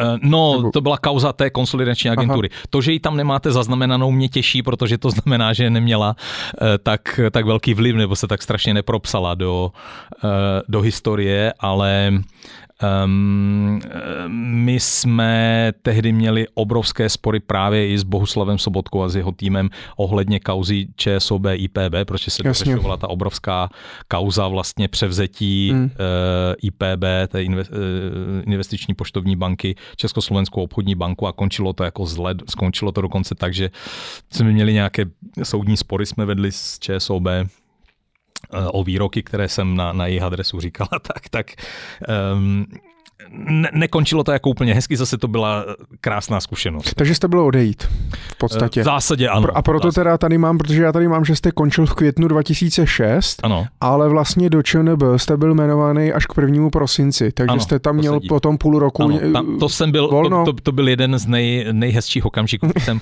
půl roku byl Eh, doma s dcerou, která se právě narodila, nebo ona se narodila vlastně v říjnu 2005, takže to bylo takový, to si fakt pamatuju jako krásný, krásné okamžiky v našem startovacím bytě, kde jsem prostě mohl jít každý den s kočárkem na procházku a tak. To bylo, to bylo dobré. Takže to jsem, to jsem skutečně byl po dlouhé době tady pracovního vytížení doma. A neříkal jste si někdy, tak takhle bych to chtěl už na furt? Ne. Ne? ne, ne, ne, ne, to ne, ale bylo to dobrý. Bylo to fajn. A, a takže jste měl čas jako přemýšlet, co dál, nebo jste věděl, že se, že se jako vrátíte zpátky do ČNB, nebo byly tam i Ta nějaké varianta další byla ve nabídky? hře, nebylo samozřejmě vůbec stoprocentně jisté, že, že nastane, Eh, takže bych takže bych zvažoval jiné, asi jiné alternativy. No ale pak přišla jako ta nabídka, kterou, jak jsme se obloukem vracíme na začátku, kterou jako makroekonom neodmítne. Hmm. Neodmítne. Člověk, který se věnuje makru, který se věnuje uh, uh, peněžnímu monetár, monetární ekonomii, peněžnímu systému, tak prostě neznám člověka, který by odmítl nabídku jít do bankovní rady České národní banky. Nikdo takový není. Je spousta nabídek, které se dají odmítnout, nebo můžou odmítnout, nebo u, které, u kterých vás nepřekvapí, že je někdo odmítl. Uh, a vy jako musíte teď... dostat nabídku, to znamená, vy tam no. nemůžete dostat, jako že byste se nějak jako vlastní nějak jako protlačil. Nebo Rozhoduje prostě... prezident, takže, takže musí vám prezidentu nabídku dát. Jiná možnost není. V tom to zůstalo stejné. A kde vás došel, mě? když jste jezdil s dcerou kočárkem? Ale tak zase pořád jsem dělal nějakou jinou práci, pořád jsem něco psal, nebo jo. tak jo. Já, já jsem takže pořád jste se k těm ekonomickým světa, tématům prostě nějak, vyjadřoval jo, nějak jo, jo, a tak dále. Jo, jo. A jak to, tak, jako, jak to vznikne? Tak to tehdy byl prezidenta uh, Václav Klaus? Ano, tak vám zavolal jako, Pojmíre, tady potřebujeme do rady. No, ono to, ono to Končí bude, mandát někomu. Hele, ono to bude působit jako úplně uh, komicky, ono to v zásadě takhle je. Je to, uh, samozřejmě vždycky je to tak, že, že je nejdřív nějaký prostředník, někdo z jeho okolí, hmm. kdo zavolá, protože by pro každého prezidenta by to asi bylo um, nepříjemné a vlastně pak je to i zbytečná ztráta času. Uh, když by ten člověk vůbec nějakou nabídku nechtěl, tak to okolí se vás zeptá, jestli se o tom chcete bavit, mm-hmm. jestli vás to vůbec zajímá. A když řeknete, že ano, no tak pak, pak mluvíte prostě přímo, přímo s prezidentem. Takže to já jsem řekl, ano, to mě opravdu zajímá. Mm. A dokonce mám pocit, že to tehdy byl, že to tehdy byl asi Dušan Tříska. Vlastně člověk, se kterým já se taky znám léta který, který mi říkal, jako jestli mám nějaký životopis, tak jsem dal životopis, jestli by mě to zajímalo, že jako bankovní rada mě určitě zajímá, samozřejmě. Ale nemuselo to vít, nebo nemuselo to klapnout, takže jsem byl připravený. A jak to probíhalo? Jste šel na pohovor někam? No, nebo no co, na, na hrad? Na hrad. Fakt? No jasně. No, a na co se vás ptali? No, a vlastně to nebyla moc, a to nebyla moc jako makrodebata. Já byl asi možná takové spíš oťukávání, protože my jsme se samozřejmě s Václavem Klausem na, na několika akcích uh, i potkali. Já jsem občas chodil vystupovat na, uh, do toho jeho Centra pro ekonomiku a politiku, tam jsem, tam jsem opakovaně byl, i jsem, i jsem u nich něco vydal, tak jako jsem chodil na, na řadu jiných míst a na řadu jiných think tanků. To, to jste se ptal na to, jak, jak jsem se cítil jako při tom veřejném vystupování. To, to, to, to byly ty časy, kdy jsem byl hrozně nervózní. Jo? Tak, eh, tak jsem se nějak musel prostě, nějak, nějak jsem se musel uh, jako na to zvyknout. Takže, takže on asi věděl, kdo já jsem, ale takovou příležitost spolu mluvit napřímo, nevím, hodinu a půl, tak to jsem měl poprvé tehdy. Uh, uh, byla to debata vlastně, vlastně ne, o euru, o... Um, a on chtěl spíš vědět, jako jaký vy na to máte názor a kam třeba, jako kam, kam, kam byste to jako směřoval. Spíš, spíš si to myslím, jo, že, hmm. že asi to bylo takové jako testování. Jo. Takové testování. Jestli, jestli se tam protne ta, ta poptávka a nabídka, jak byste hmm. řekl, jako ekonomicky. Uh, a bavili jsme se o světě, o, o Evropě obecně, uh, o, o měnové politice tehdejší, Eh, cílování inflace, kterého já jsem byl velký stoupenec, on byl jeho velký odpůrce. Takže nějakou takovou uh, debatu jsme, jsme měli, no a... Uznával jste tehdy uh, pana Klauze jako ekonom ekonoma? Uh, takhle, já za řadu věcí, které udělal zejména v té první transformační fázi, ho uznávám do dneška a skoro nevím, co by mi mohlo tenhle obrázek rozbourat. Jo? A když jsem vám řekl, jakou mám emocionální vazbu vůbec k tomu začátku 90. let, tak vás to nepřekvapí. Uh, já jsem jenom vždycky věděl, uh, nebo naučil jsem se to a pak, pak už jsem to věděl a dneska, dneska už tím nejsem překvapený, že prostě Václav Klaus má v sobě obě dvě ty polohy. On je ekonom i politik, ale když jsou tyhle dvě polohy v konfliktu, tak on si spolehlivě vybere... Víc tu... politik. Přesně. Hmm. Jo. A to je to. A to člověk musí vědět a pak tím vlastně není překvapen. Jo. Ale pokud, pokud si ji nevybere, pokud vedeme tu debatu jako striktně čistě ekonomicky, tak to pořád může být velmi racionální debata. Jo. Ale e, jako po těch, po těch 30 letech jeho působení ve veřejném sektoru, co myslíte, je víc politik nebo víc ekonom? Hmm. No? Hmm. Tak, tak. No, takže a to znamená, a vy jste řekl dobře, tak jdu do toho a ty jsi čekal, až vám někdo zavolá, teda, že jako jste jako přijat Fakt vlastně, to tak nebo... Je. Ano, ano, jo. Tak eh, jmenování bude tehdy a tehdy, přijďte na hrad. Šel jsem poprvé do toho sálu, který dneska znáte ze jmenování soudců a vlády a, eh, a tak dále. Tak a pak tam... podepisujete jako nějakou pracovní smlouvu, nebo... Eh, v ČNB, když se ptáte takto technicky, tak ano, protože v ČNB je to speciálně dáno zákonem. Zákon říká totiž, že členem bankovní rady musí být zaměstnanec ČNB. Takže na rozdíl od jiných jako funkcí ve veřejném sektoru, kde vlastně máte tu funkci a ta funkce, je, ta vám dává jako mhm. nějaké to, ten, eh, ten, ten mandát. Tady kromě toho musíte se stát zaměstnancem. A samozřejmě musíte splnit spoustu jiných eh, podmínek. Já jsem musel taky ukázat já jsem musel ukázat lustrační osvědčení, což si pamatuju, že na ministerstvu vnitra se tehdy jako, proč to chcete? Na co to chcete? Teď vám co? bylo 14. Lustrační osvědčení to znamená, že jsem nespolupracoval s STB a, a že jsem nebyl v milicích. A, a jim to přišlo tehdy jako strašně komický, že člověk, kterému bylo jako 14 v době revoluce, že nemohl ani žádné takovéhle akty jako podepisovat, na tož, na tož podepisovat e, jako plnohodnotně. Takže vůbec to lustrační osvědčení chce, ale ten zákon to chtěl chtěl, vyžadoval, takže mám od někdejšího ministra eh, eh, vnitra Stanislava Grose, již zesnulého, mám podepsané lustrační osvědčení do dneška platné, které, které jako mi umožňovalo eh, splnit, splnit vlastně tu podmínku odkládací do, do bankovní rady a musel jsem mít potom prověrku národní, Národního bezpečnostního úřadu, to bylo náročný, to opravdu byl jako náročný proces, mnoha, mnoha měsíční prověrku na, na stupeň tajné, takže to, Eh, to, to bylo opravdu jako eh, k, k zapocení to, to množství vlastně věcí, které člověk musel o sobě říct, sdělit, dohledat, vlastně dohledat někdy, jo. Hmm. Protože když máte docela aktivní život, tak pokud by člověk neměl tu tendenci jako já vlastně schromažďovat věci nebo si je schovávat, tak strašně těžko budete vlastně dohledávat některé věci, jo. Já jsem si tam tehdy vzpomněl na věc, Eh, my jsme ji tady neprobírali, protože já jsem vlastně jedna z brigád, které jsem zažil, to je prostě přijde úplně, jako úplně legrační. Jo. Já jsem byl i chvilkou tiskový mluvčí už neexistující strany Občanská demokratická aliance, protože jsem tam byl člen na začátku 90. No, Oda. A, no, Oda, ano, ano. A já jsem tam byl snad půl roku jako tiskov, tiskový mluvčí a taky jako brig, brigáda. Prostě komický, to je na, na, speciální, na speciální story. A tohle jsem všechno musel jako dohledávat. Musel jsem dohledávat tady tyhle jako staré kontrakty, i když byly třeba jenom na chvilku a e, do, dokládat příjmy a tak dál. Takže to bylo taková jako docela tortura a chápal jsem ji, proč. Um, takže rozumíte, já s touhle zkušeností vím moc dobře, já vím moc dobře, co to znamená, když někdo nedostane tu prověrku. Jo?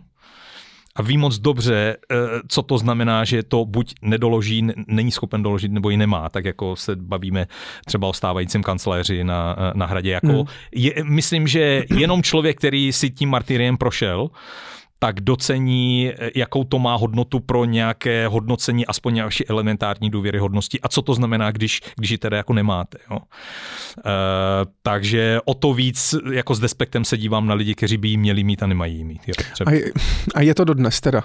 Takhle. Je to tak. Protože to je vlastně daný zákonem, takže to vlastně... No, e, tam vlastně si to volí, ta, ta organizace vlastně má stanovit, na jakou úroveň té bezpečnosti máte být prověřen podle toho, co je nejtypičtější asi eh, typ tajné informace, ke které se můžete dostat. Takže v ČNB to vždycky bylo tak, že členové bankovní rady jsou na ten stupeň tajné, to je ten druhý nejvyšší, a guvernér je na, na ten stupeň přísně tajné, protože je pak tím jediným z té instituce, který eh, je oprávněn se třeba seznámit i s tou úplně eh, nejvyšší kategorií utajované informace. Mimochodem, za, celý, za celou tu dobu jsem žádnou takovou neviděl. Žádná taková nebyla. Ale to nevadí, jo. Má to nějakou symbolickou hodnotu. Máte být připravené na to, kdyby ano. se náhodou objevila, jo. Mm-hmm.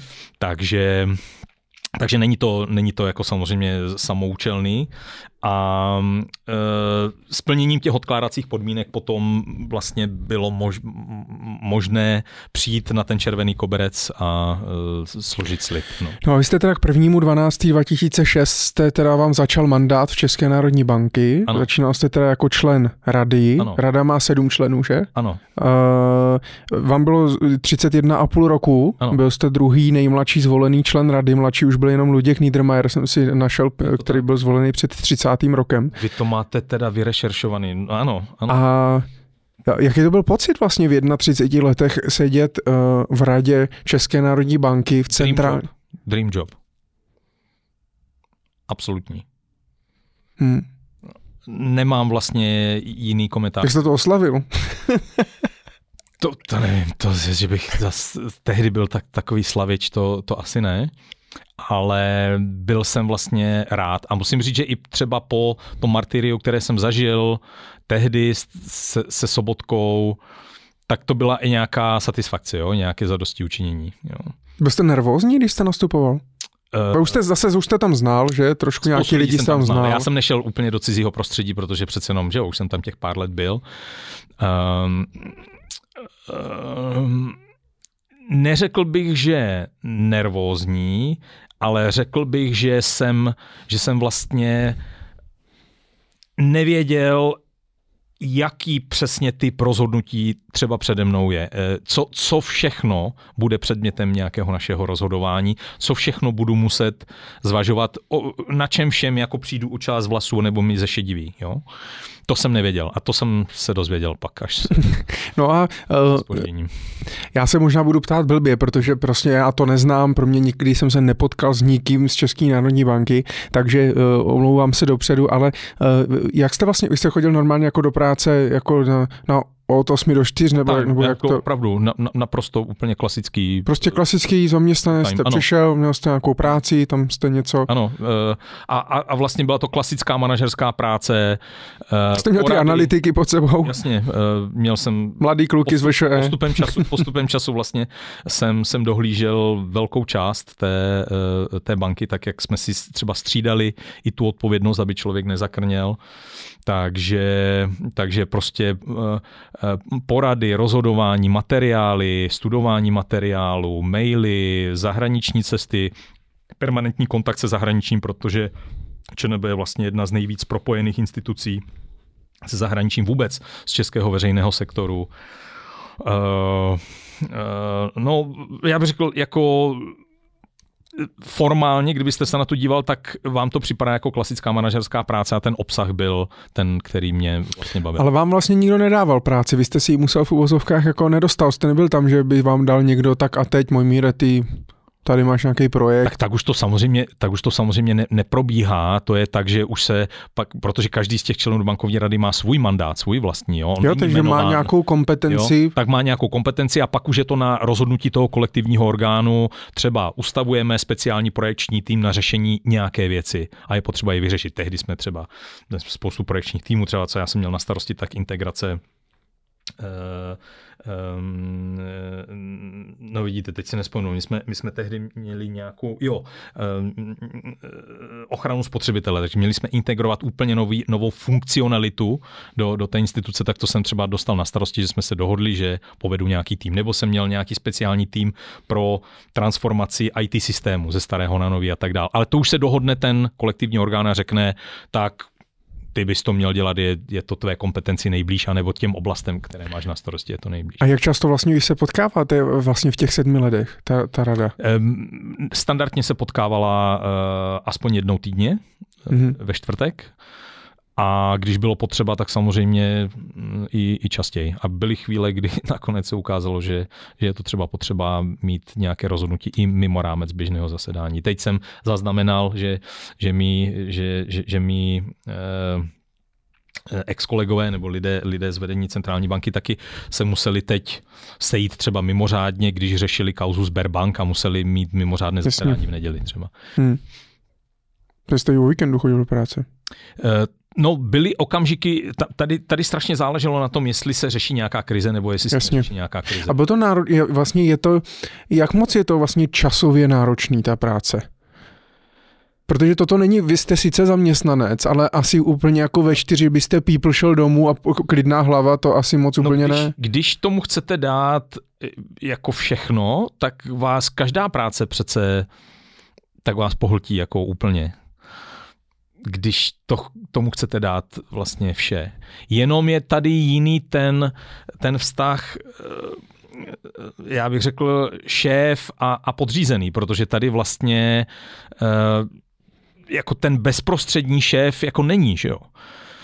Jo, je ten kolektivní orgán, který může hmm. něco rozhodnout ale, eh, ale jinak to není jako klasický vztah eh, nadřízenost, podřízenost. Takže vyžaduje to hodně jako eh, vlastní zodpovědnosti taky. Jo. Byly, byla, jak byly těžký vlastně eh, ty diskuze v těch, v těch sedmi letech, když jste tam byl třeba, když vezmu ten začátek, ten rok třeba 2007-2008, eh, tak eh, zvlášť pak ještě, když vlastně jste řešili pravděpodobně nějaký dopady prostě té hospodářské krize a tak dále, tak byli jste jako, byla jste jako jednotná parta v té, v té době, nebo tam byly i jako nějaký, jako, já nevím, si hádky, nebo ale jako Oheň. No, uh, díky tomu, že já jsem tam vlastně zažil toho tolik, jo, já jsem vlastně, uh, já jsem vlastně přicházel v roce 2006, odcházel jsem až 2018, takže nejenom, že jsem byl druhý nejmladší jmenovaný člen bankovní rady, byl jsem vůbec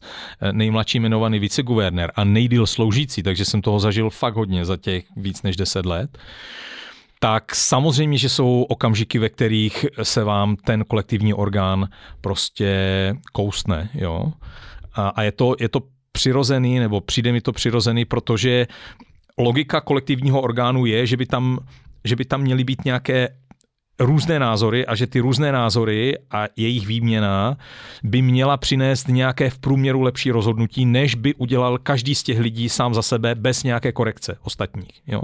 To je smysl toho kolektivního orgánu. Takže potřebujete lidi, kteří nějaký názor mají, mají schopnost ho vyargumentovat, mají schopnost ho obhájit a jsou schopni prostě o něm přesvědčovat i, i, i ostatní a zároveň mají asi nějakou elementární schopnost ve finále taky říct, uh, fajn, tak jsem, jsem schopen i ustoupit, fajn, přesvědčili jste mě.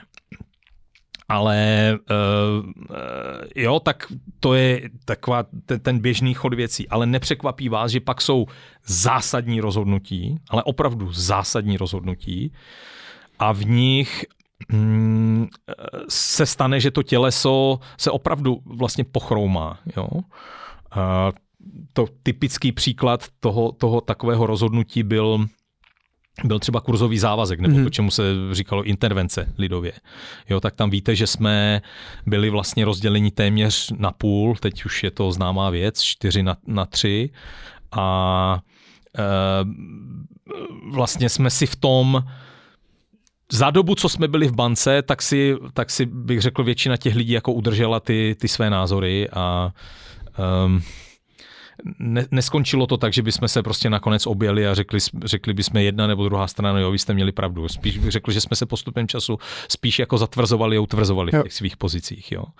Takže to jsou takové zásadní věci, ale pak máte, eh, pak máte spoustu věcí, které jsou eh, prostě, které se týkají běžného chodu. Vy tam řešíte normálně personální věci, vybíráte eh, šéfy útvarů, řešíte rozpočty, řešíte kompetence, řešíte normální běžný provoz. Jo. Prostě klasická agenda, jo. no. A, a, a na těch často se kousnete taky, protože uh, to, je, to je klasický Parkinson, jo. Jako opravdu to, to někdy funguje tak, že u toho rozpočtu na kafe eh, jako strávíte větší část uh, práce, nebo jako vlastně ta debata, uh, je ta debata nepříjemnější, než když je to diskuze o devizových rezervách. Jo? Tak prostě uh, alokace času na, na, na diskuzi na, na nějakou třeba malou položku vás nakonec potom může taky trošku jako rozeštvat, anebo nebo zkomplikovat prostě nějakou schopnost jako dosahovat koncenzu. Ale v tom to není za jiný než, než, než jiný kolektiv. Ne, jasně,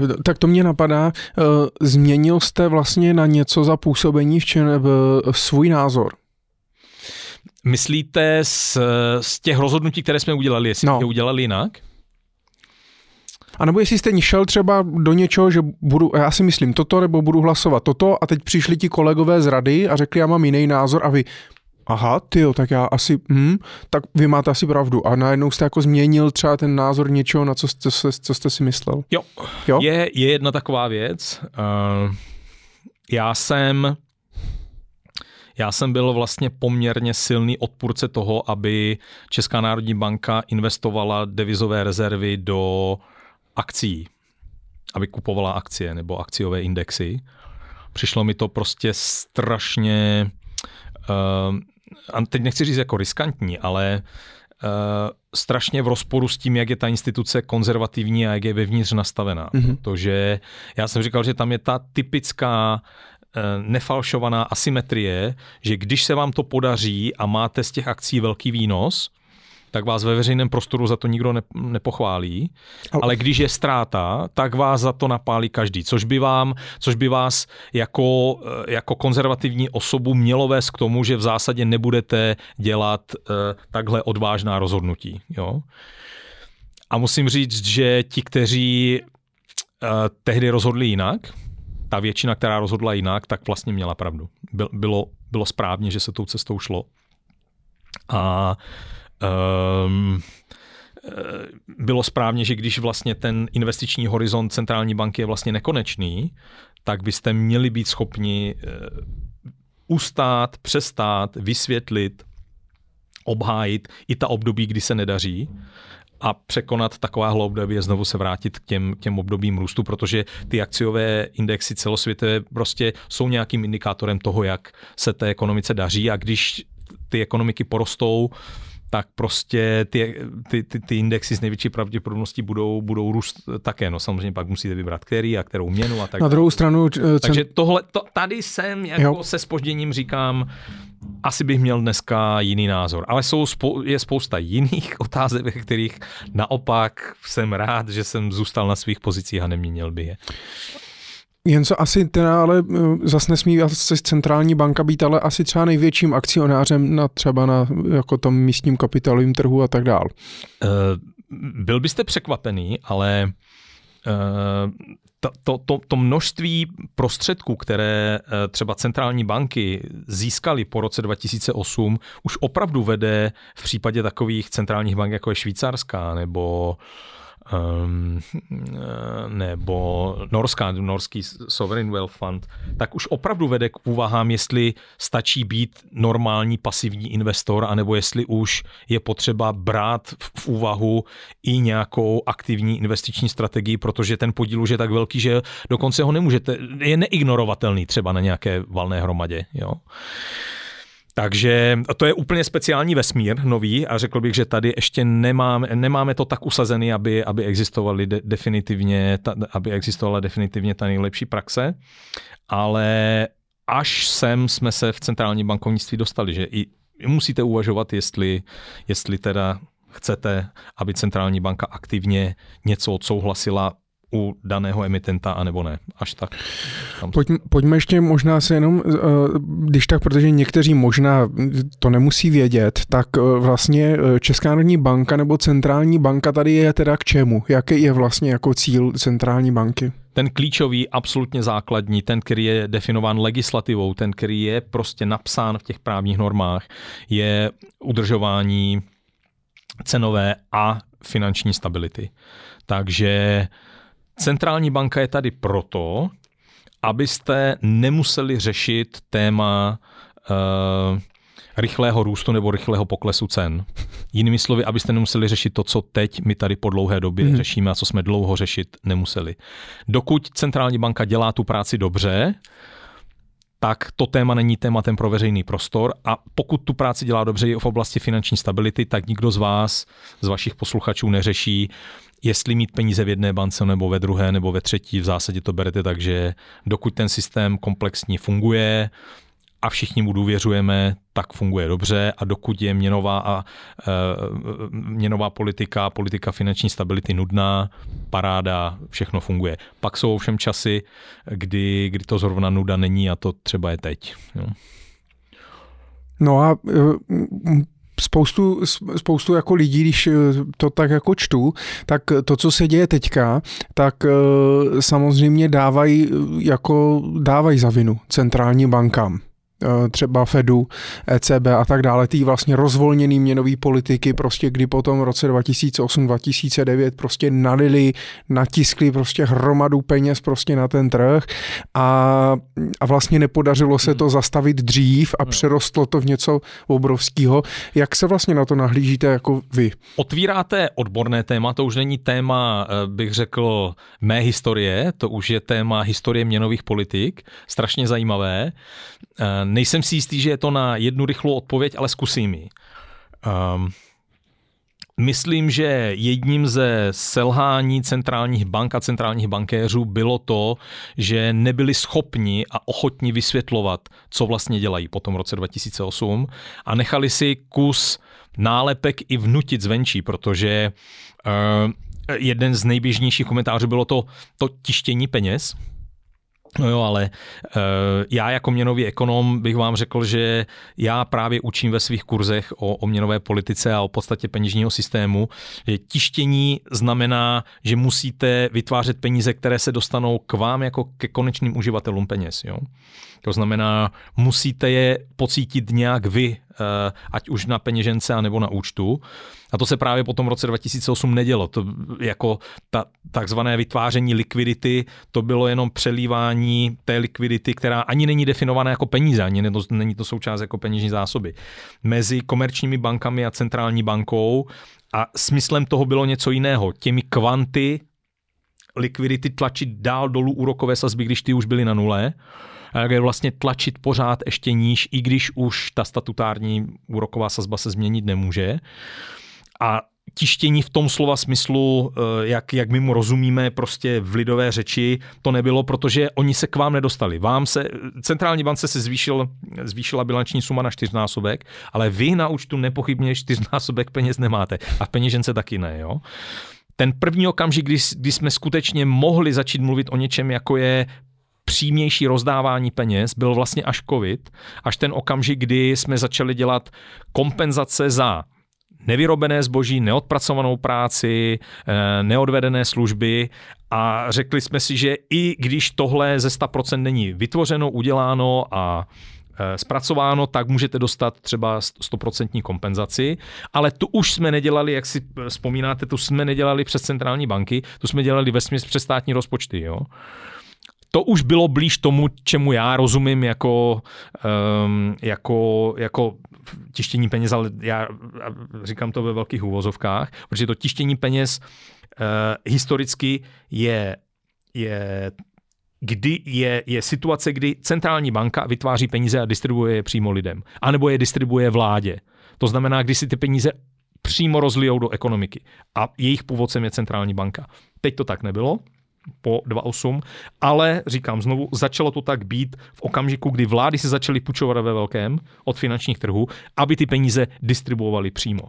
A tam si myslím, že je selhání centrálních bank a to a mám svědomí, svědomí čisté, protože jsem něco podobného eh, do, do, do takového londýnského think tanku, se kterým spolupracuji, psal už v loni, vlastně na začátku roku. Tam je to selhání, protože centrální banky měly přijít s tím utahováním utahováním opratí a utahováním měnových šroubů mnohem dřív a mnohem razantně hmm. a neudělali to.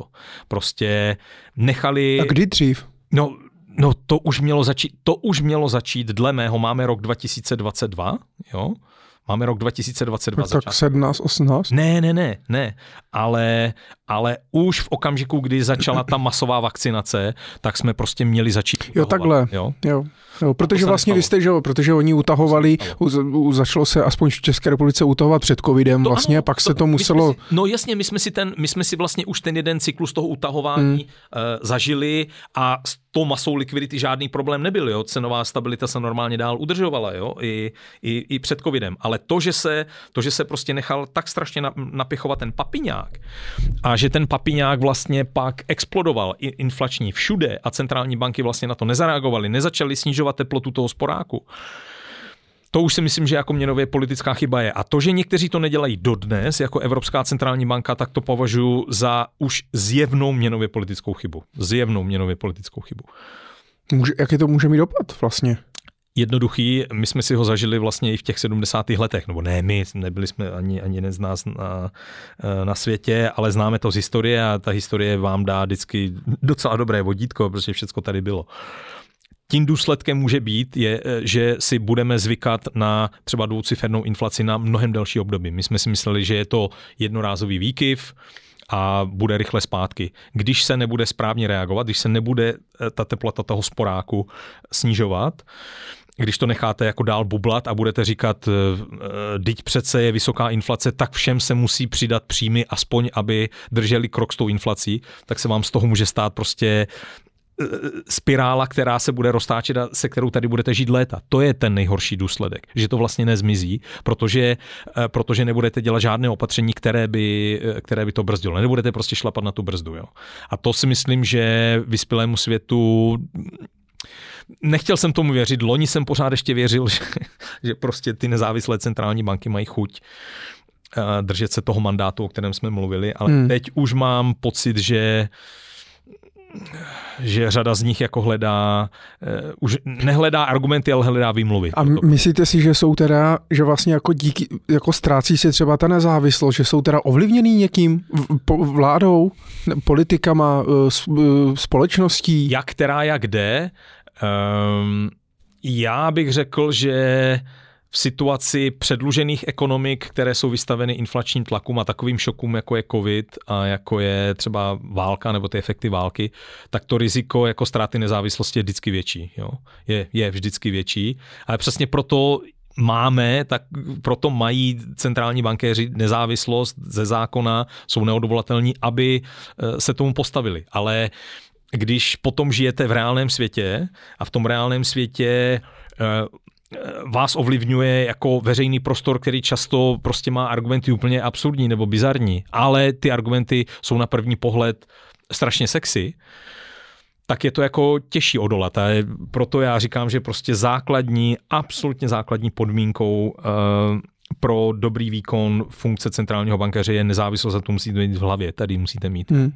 Musíte mít schopnost prostě eh, držet se toho mandátu, i když je to nepopulární. Protože měnová politika, když se snaží napravit nějakou nerovnováhu, tak často uh, opravdu v tom krátkém období je nepopulární, protože, protože ono to bolí, jo? to narovnávání bolí. Jako zvyšování úrokových sazeb dneska bolí, řadu z, dlužníků bude bolet.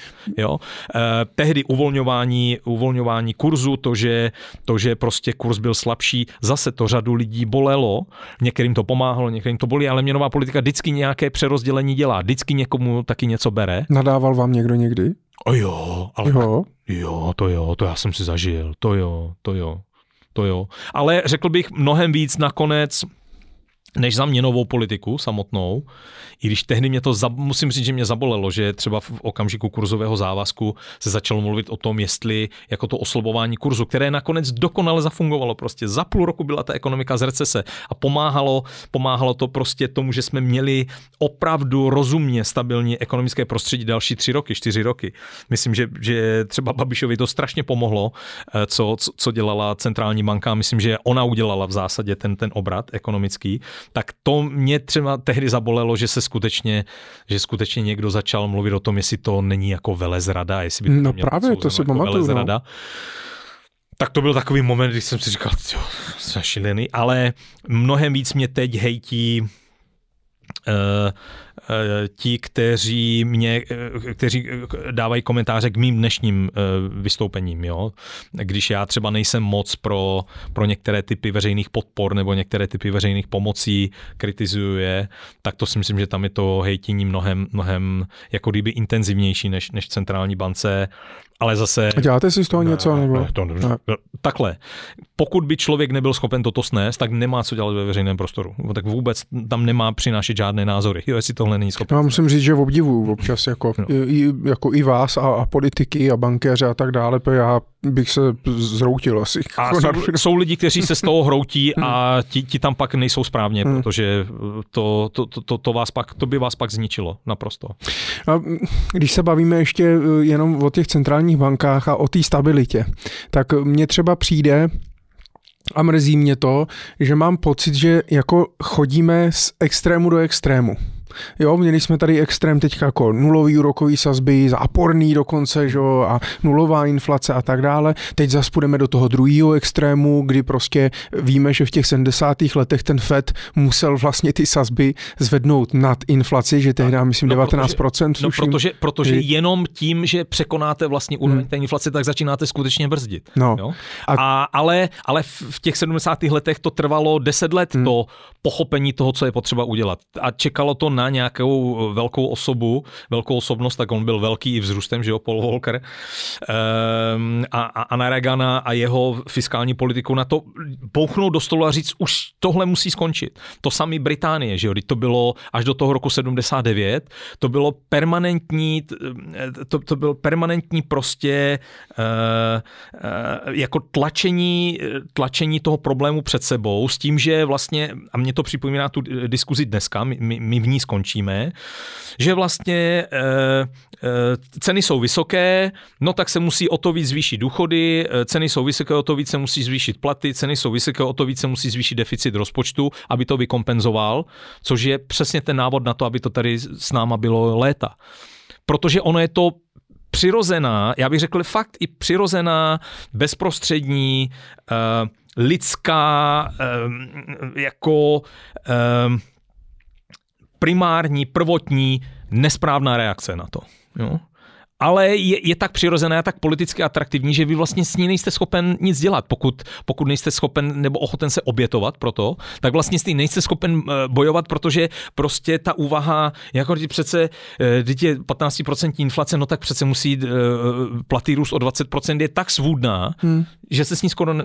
jo, hmm. to ve veřejném prostoru vás každý populista jako s tímhle umlátí. Proto máte ty centrální banky, aby byly od tohle odděleny. A když oni se začnou bát, a to je, to je to, v čem já vám chci dát za pravdu, k čemu se chci dostat. Že si myslím, že si ty centrální banky vlastně začaly trochu bát v těch posledních eh, mnoha letech, možná i v té dekádě, že se začaly jako bát toho skutečného výkonu nebo toho, toho skutečného naplňování toho mandátu svého a toho, co to znamená ho skutečně naplnit. A chybí tam lídři teda, nebo? No tak taky tam přišla spousta expolitiků, to není jako dobře, hmm. myslím, že tam mají být víc technokrati a vzniklo z toho, čemu se, to, čemu se říká jako easing bias, to znamená ta věčná tendence nedívat se na ten vývoj ekonomiky a na, na vývoj cen symetricky, ale jako když přijde nějaký šok, tak vždycky snížit sazby a potom je nikdy nevrátit vlastně na zpátek. V tom vám jako já dávám za pravdu, jo. Nemyslím si, že to je, že to je ten nejvě, ta největší příčina toho stávajícího ustřelení té inflace, ale je to možná, to bude jedna z největších příčin toho, proč s tím stávajícím ústřelem nebudeme schopni bojovat, protože tam bude nějaký jako tak, takovýhle mentální strach. Jo? Že si budeme, že i centrální bankéři tady budou ne řídit inflaci, ale budou řízení inflací. Ne, že to budou Jasně. pod kontrolou, ale ono to bude mít pod, kon, pod kontrolou je. je. A oni budou pořád hledat jenom argumenty pro to, proč se s tím stejně nedá nic dělat a proč to takhle muselo dopadnout. Jo? Jsou nějaký země, kde se třeba za posledních 30-40 let eh, daří vlastně ta stabilita, jakoby poměrně jako nejvíc, že máme nějaký inflační... Jejich, řada, jejich řada, určitě. Um, Které třeba? Uh, jako celý vyspělý svět zažil v těch časech, kterým se říká jako Great Moderation, tak zažil abnormálně stabilní uh, vývoj, uh, vývoj inflace. takže pokud se chcete podívat na takové ty lídry, tak, tak najdete Švédsko, najdete Británii, najdete Nový Zéland, najdete Kanadu, jako ty, ty centrální banky, se kterými i my jako Češi jsme se srovnávali, nebo my jako Česká národní banka, ale, ale nebuďme na sebe přísní, jo? já říkám, pro Čechy je nebe nízko. My jsme tady zažívali skoro tři dekády fakt velmi slušné makroekonomické stability. My jsme skutečně byli země fiskálně z hlediska rozpočtové politiky, z hlediska kurzu, z hlediska úrokových sazeb vlastně krásně nudná z hlediska inflace. Eh, to, co mě děsí, je, že bychom o toho fakt mohli přijít. Jo? Protože vrátit se potom na zpátek, to teprve bolí. Zlomit takováhle očekávání, když už se vám tam zabydlí v té ekonomice, když je budete mít lámat po dvou nebo po třech letech, to je mnohem nákladnější, než je zlomit po jednom roce. Jo. Takže to já, já vždycky bych byl příznivec toho, jako radši jeden rok trpět, eh, než eh, jako trochu, než potom trpět strašně moc za, za čtyři roky. Jo.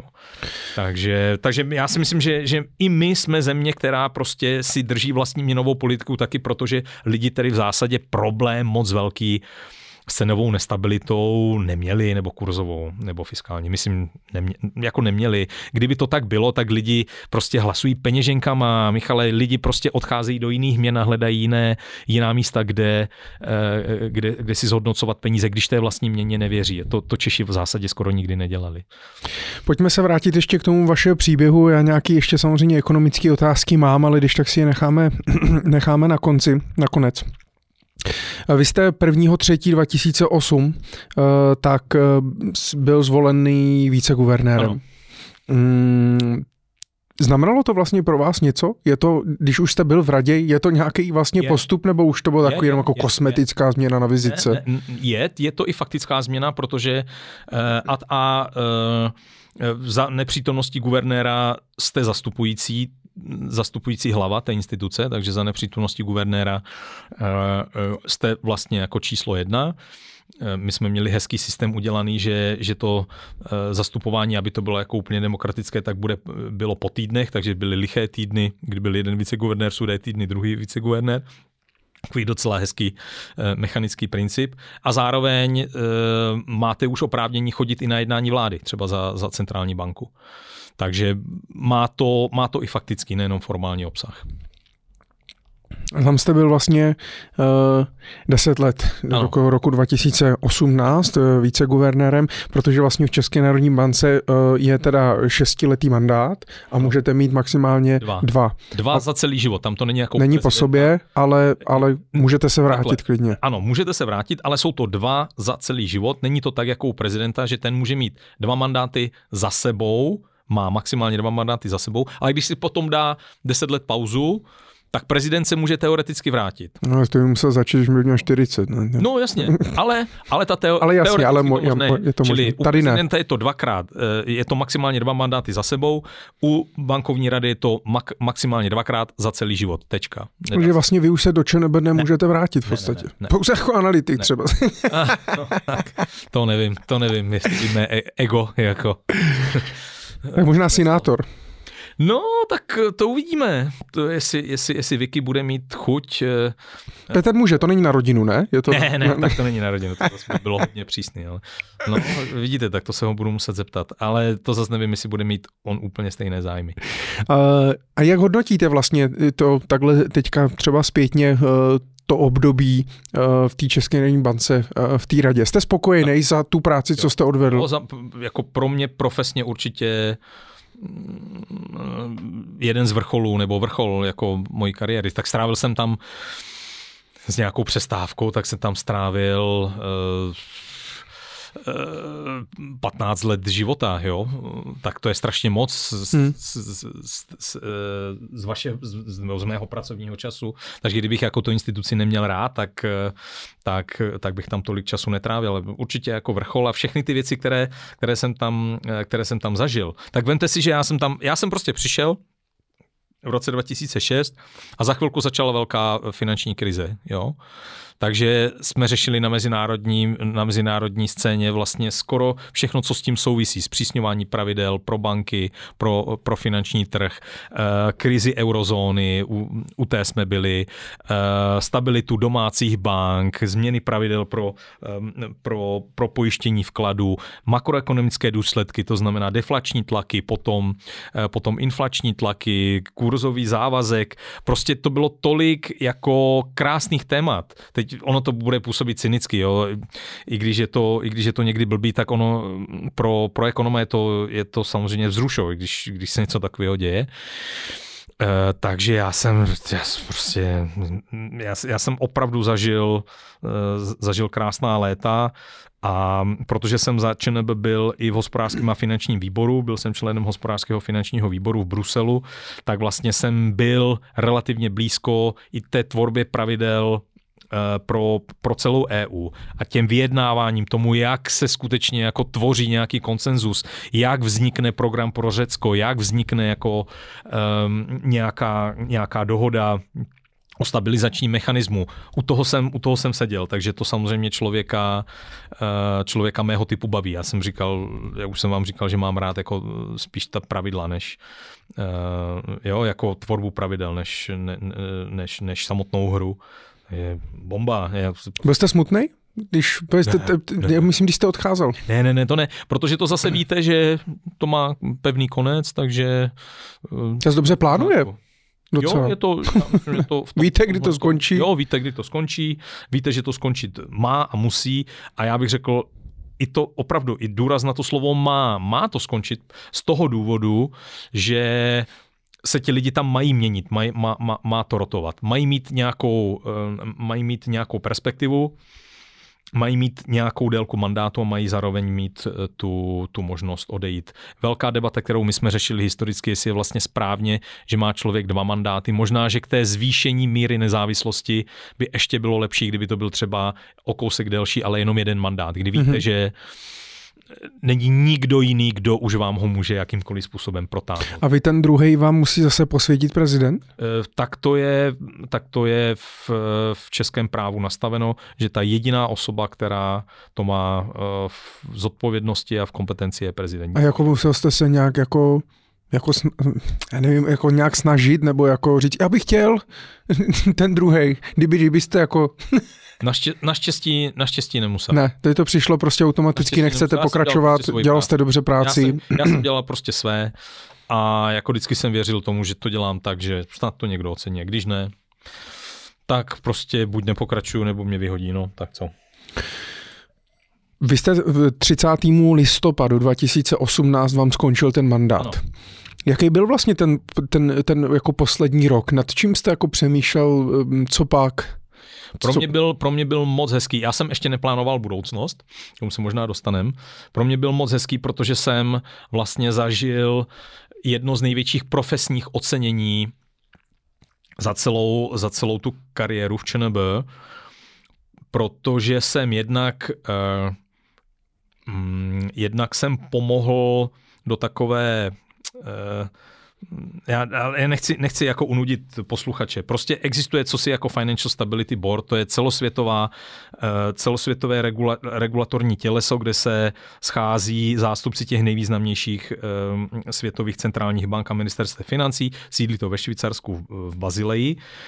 A e, ta, tady takovéhle obrovské těleso, které fakt stanovuje úplně směr, kterým ten světový finanční systém půjde, Třeba tam se vymyslel nějaký způsob nakládání s, s kryptoaktivy, třeba kterým lidé lidově říkají krypto, eh, kryptoměny, tak tam eh, byla evropská odnož, taková evropská podmnožina, která měla na starosti prostě evropské země. A já jsem tam dostal od svých kolegů jako mandát na dva roky být vlastně spolupředsedou za, za a to za ty země, které nejsou mezi těmi 20 nej, největšími na světě, jo? za ty evropské. A to byl prostě to, to vám jako udělá radost, protože to už není jako, že něco se vám podařilo na, na úrovni Tady malým rybníčku. Hmm. Ale jako ti ostatní vám dávají najevo, jo, nás dva roky můžeš vést a já jsem vlastně uh, si, si užíval tady konec tohohle mandátu právě v roce 2018, takže to bylo jako, to bylo super, to bylo výborný. Uh, a zároveň se mi podařilo tehdy zase něco, co se mi do té doby nepodařilo, že jsem byl pozván a to byl fakt až skoro ten závěr. Jo. Byl jsem pozván na, na dvě super akce. Um, ne, že bych nedělal mezinárodní přednášky, dělal jsem jich řadu a myslím významně víc než ostatní kolegové, ale tak to je jedno. Pozvali mě na přednášku na, na, na Oxfordskou univerzitu, abych řekl něco o e, českém postoji k euru, k, k evropské měně a k evropské integraci. Tak toho jsem si opravdu vážil, když mě tehdy Charlie Ino, který e, tam na Trinity College působil, tak když mě pozval někdy na jaře 2018, abych tam měl e, jako udělat, ale solo přednášku jenom pro mě, jako tak to super. A druhou takovou akci jsem absolvoval s kolegy z centrálních bank v Jižní Africe v Pretorii, kde taky jsem měl vlastně, kde jsem jako měl tu příležitost prostě jako mluvit s těmi top. A díky tomu, že jsem, eh, že jsem vlastně spolupracoval hodně s tím mezinárodním prostředím, tak jsem měl pár takových akcí. Na závěr, prostě 2018 končí to, jo, teď si to zkoušíte představit.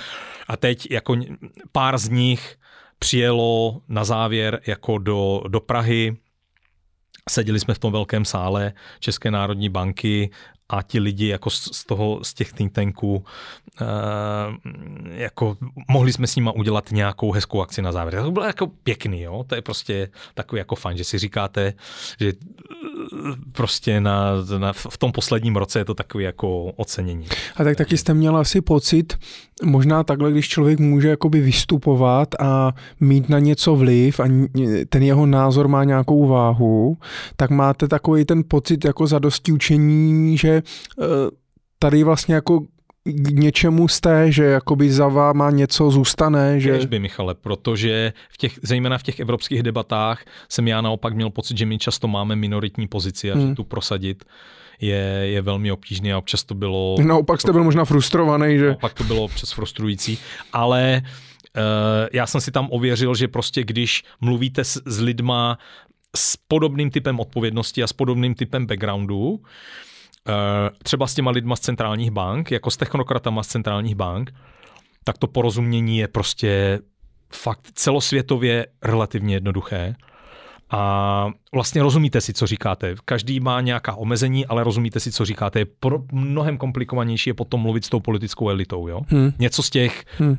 z těch myšlenek vlastně předat tam, aby se to transformovalo do něčeho, do něčeho konkrétního, hmatatelného. Takže to občas člověk mohl mít i pocit, eh, mohl mít i pocit frustrace, ale ale říkám, když jsem potom odjížděl z poslední akce Banky pro mezinárodní platby, to byl taky rok 2018, kam jsem tehdy přijel kulhající, protože jsem závodil se svým synem na, na horách v Rakousku a zavadil jsem lyží o, o branku a, a, a, a kulhal jsem tehdy, jsem si říkal, jako nikdy nezávodit si myslím si, někdy že ti na 40. Tak jsem tam jako dokulhal na, na to poslední jednání. Oni si mysleli, že to jako dělám, nejdřív si mysleli, že to dělám jako Skvěl. na efekt, jo. že jsem jako naposled říkám, ne fakt, opravdu. Byli jsme tady v Surfhouse Fizládis a prostě spadl jsem při tom, při tom mém pokusu o závod se svým synem, tak, eh, tak oni říkají, dobrý, nohy, nohy neřeš, ale hlava je v pořádku a bylo to fajn. Bylo to, bylo, bylo to jako s tebou fajn. Takže to bylo jako pěkný. Jo. A potom co, když vlastně jako vám končí mandát, tak dostanete nějaký hodinky nebo, nebo medaily? Nebo, nebo... ne, tak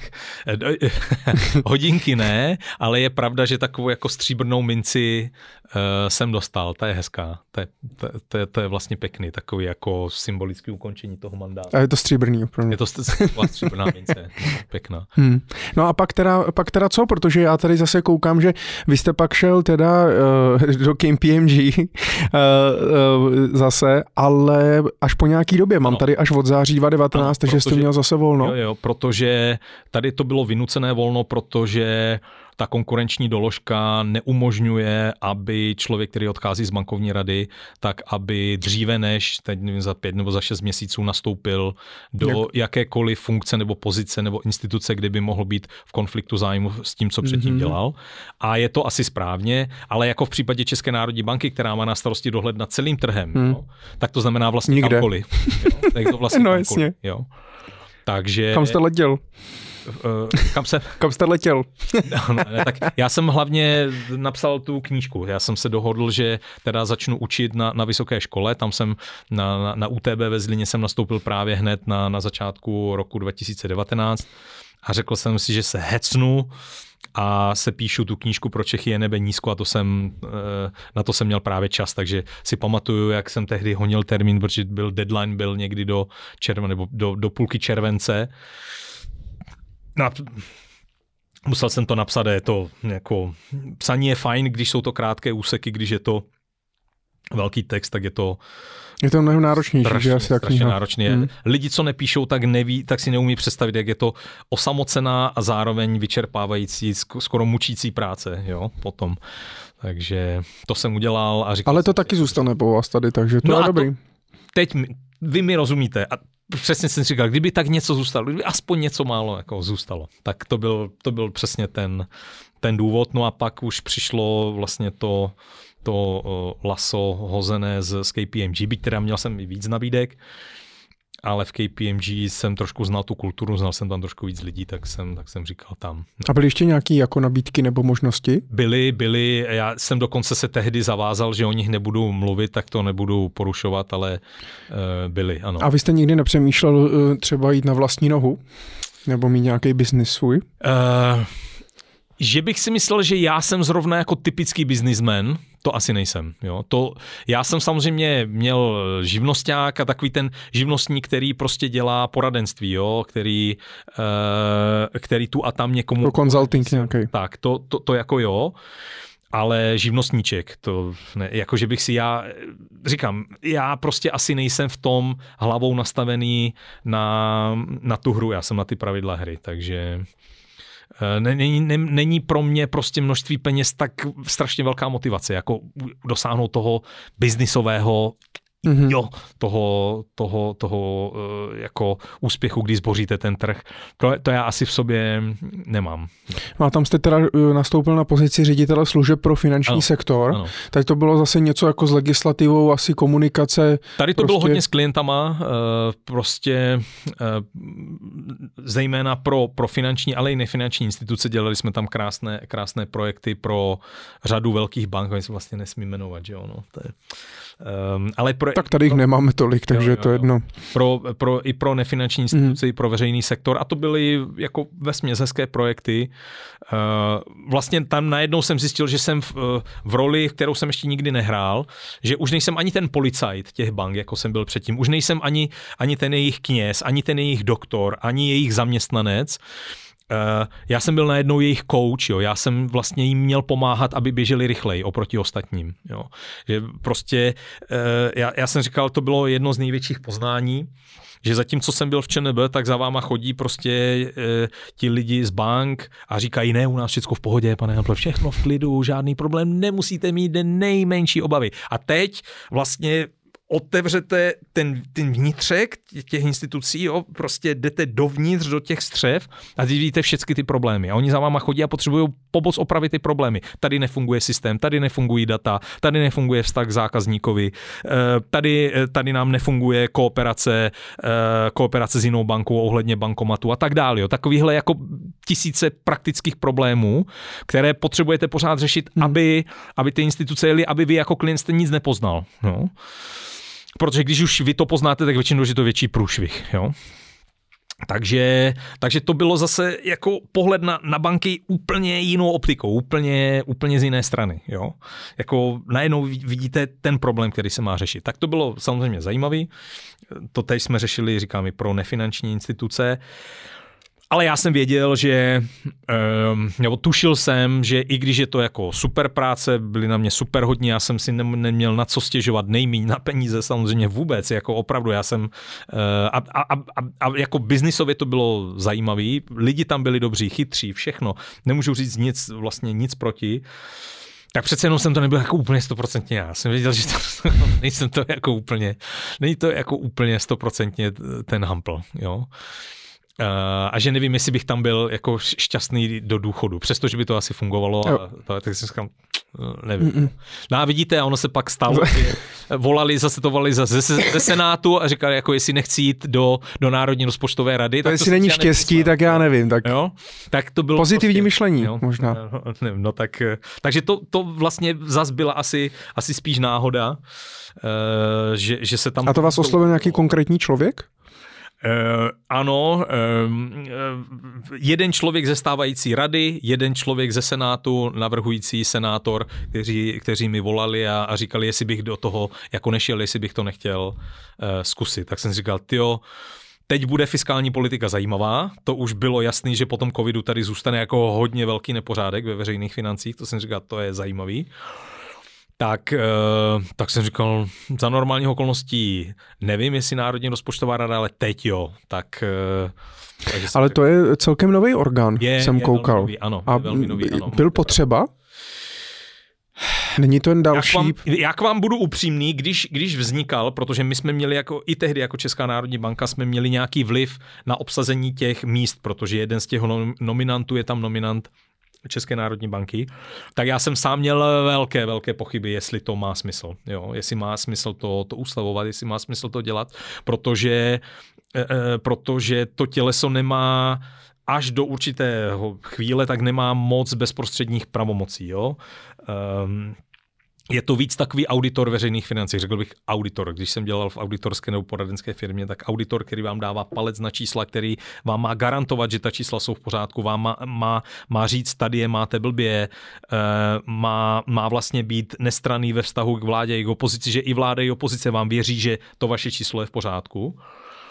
Uh, takže jako takový auditor za normálních časů jsem si říkal, jako je to potřeba a měl jsem pochybu. Ale teď, když se ten fiskál dostal do, do tak blbého stavu, tak, eh, tak jsem měl pocit, že je to vlastně potřeba trošku víc. No a nedělal to tehdy třeba buď ČNB, nebo nejvyšší kontrolní úřad, nebo nějaký jiný jako orgán, který ne, to kontroloval? Ne. Takovou instituci jsme neměli, jejich vznik a vlastně mají, mají každá evropská země nebo každá země EU má, takže ono je to součástí evropské legislativy mít takový jako nezávislý um, watchdog, který sleduje mm-hmm.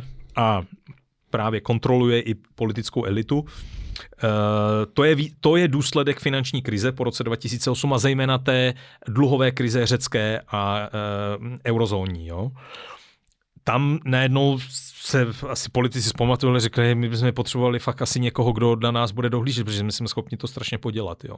I v té oblasti fiskální politiky. A proto vznikly tady tyhle malé, eh, nezá, o tom se říká independent eh, fiscal institutions, eh, nezávislé fiskální instituce vlastně ve všech zemích EU a mají dneska vlastně každá země, ale, ale říkám, jako je tam to ale, je to velké ale, jak velkou hodnotu to má, když uh, nejsou ty konkrétní hmatatelné pravomoci. No aby to nebylo jak ten tým u pana Sobotky, teda, no, prostě, že máme teda tady nějakou národní rozpočtovou radu, oni teda nám to jako hlídají, ale vlastně... Ale my, my nejsme zaměstnanci ministerstva financí, jo?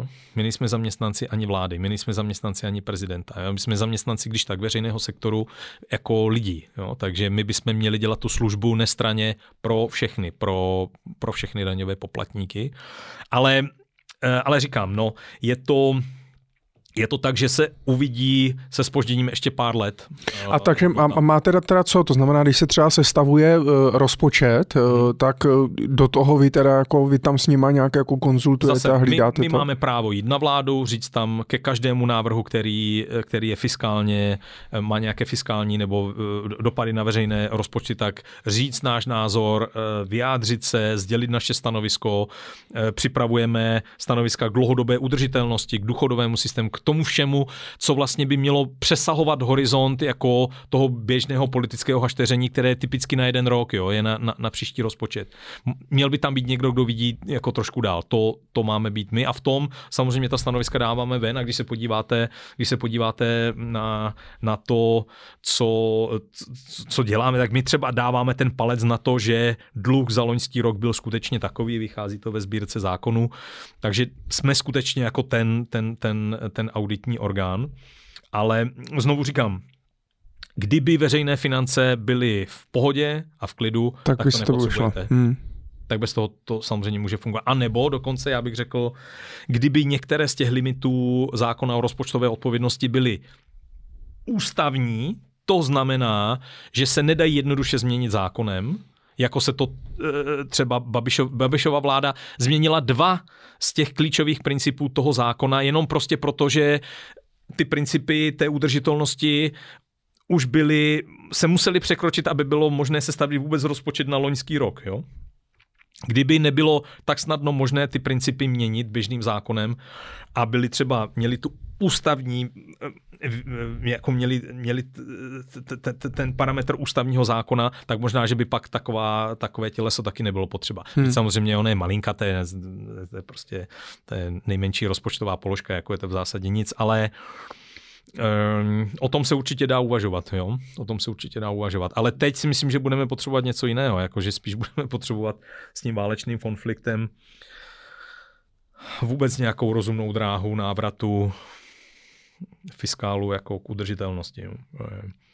Myslím, že, že nás čekají spíš horší roky než lepší. Obávám se. Hmm. Vy uh, máte zase uh, tu práci jistou do roku 2028? Dostal jste mandát uh, na šestileté funkční období. 27 je to.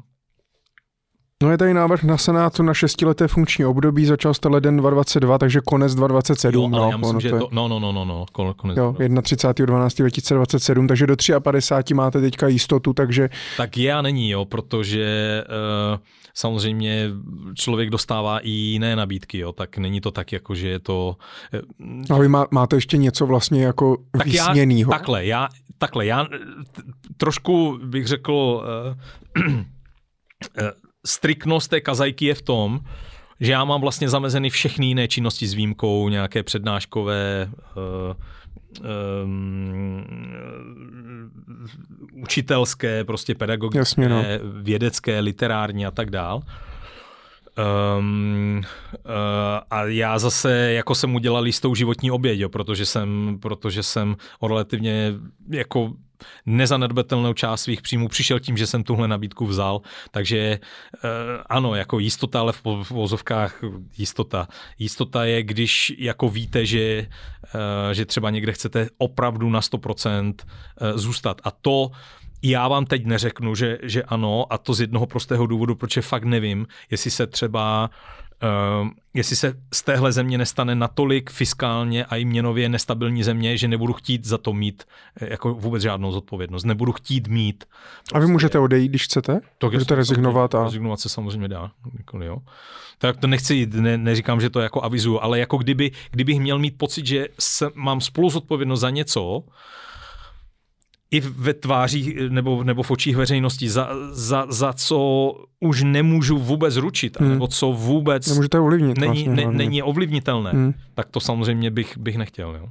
A máte ještě vlastně něco, protože takhle jako z pohledu makroekonoma, tak když bych vzal, že byste šel, já nevím, do Světové banky nebo do Fedu, to což je asi... To my jsme zvažovali i nějakou, nějaké zahraniční angažmá, děti byly ještě tehdy malé, hmm ale tak já zase jsem docela Čech, jo, a i s těma vazbama mezinárodníma jsem, jsem docela Čech, to nevylučuju. Ale no tak eh, třeba budu jednou minister financí, no to uvidíte. A je to jako něco, jako máte to na nějakém jako bucket listu, že to by mohlo být fajn? No když uh, vy se celou dobu vlastně, co, co mě pitváte, tak zjišťujete, že já vlastně takovýhle list úplně nemám, jo. Takže to spíš jenom tak typově, když se mě ptáte. Jo. A to by vás bavilo? Být ministr financí? Rozhodně by to bylo zajímavé. Jo. Po nějakou dobu. Zejména kdyby byly, eh, kdyby před náma byly jako opravdu nějaké úkoly typu, jako měl Lájoš Bokroš prostě spravit to, to Maďarsko na nějakou chvilku.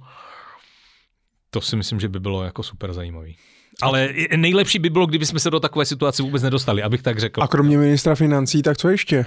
Ne, to nic, to nic. To... Ne, mě, jen, tak mě zajímá spíš jenom, jako, jak uvažuje člověk, který byl prostě na, dejme tomu, nějakým pomyslným vychrolu České národní banky, eh, prostě tak je něco, tak jak já nevím, když se, já nevím, ajťáku se zeptám, jestli by chtěli dělat v Google nebo v Microsoftu, tak jestli máte vlastně jako něco ještě Takhle, když se mě zeptáte, tak vám řeknu, nemám. Já na tom listu hmm. fakt, vlastně ten list nemám takhle jo. sestavený. Jo. Ale jako typově, když se mě zeptáte, myslíte, že, ne, jestli si myslím, že by byly nějaké okamžiky, nějaké momenty, kdyby, kdyby fakt mohlo být strašně zajímavý zase dělat to, makro s velkým dopadem prostě na, na, na celou zemi, tak jsem vám ten jeden příklad dal. To, to si umím představit. Jsem narazil ještě na nějaký článek, že minulý, ro, minulý rok eh, vyšlo, že vás oslovili s tím, že byste mohli jít eh, do voleb na podzim eh, na primátora jo, jo, města Prahy. To je pravda. To, to je... A to je asi mimo trošku, ne? Jakoby váš nějakou jako kompetenci nebo... Um, zase z loyalty nějaké, um, já vám řeknu, že prostě tady to nebylo na to, aby se ta nabídka a poptávka potkali. Jako ne, ne, nebylo to na to, aby, aby jsme se zrovna na tomhle dohodli. Jo. Hm. Jednoduše. Prezident nebudete. Nevylučuji. no, tak... Uh, Nebo je to něco, co by vás lákalo být prezidentem? Uh, nevím nevím, je to, mně už se zdá, já, já zase nechci, aby to znělo moc, to bude znít moc jako nabubřele, ale z toho se stala taková soutěž uh, řady lidí, u kterých vlastně já vůbec nevím, co jsou, kdo jsou, proč to chtějí, že jo, to, z toho se stala strašně devalvovaná soutěž hmm. do, do určité míry, jo. Já si myslím, že prostě my jako Češi, můj dlouhodobý pocit, strašně moc iracionálně si slibujeme a strašně moc si promítáme do, do pozice prezidenta. Vlastně je to pro nás pořád nějaký ten uh, reziduální král, jo, a, a, a my jako Češi to takhle máme nastavený. Uh, máme pocit, že to je ten spasitel, že je to ten člověk, který eh, jako to všecko zařídí, udělá, který vlastně má nad všema stáda, má dávat ty, ty, ty dobré rady eh, a vlastně má být ten, ta, ta moudrost.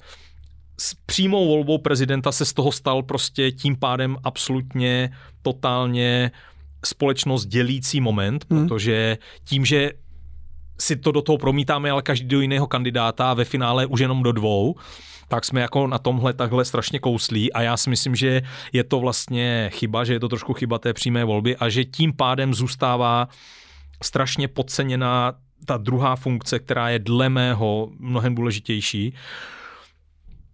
To je ta funkce premiérská, jo? která jako má vlastně tu odpovědnost i tu exekutivní pravomoc do, do, do značné míry větší, ale Češi jako kdyby ji nevidí a když se na to podíváte, tak potom eh, vidíte spoustu lidí, že každý z nich by najednou jako chtěl být prezident. Jo? Najednou, a jako kdyby nik, skoro nikdo nechce být ten premiér.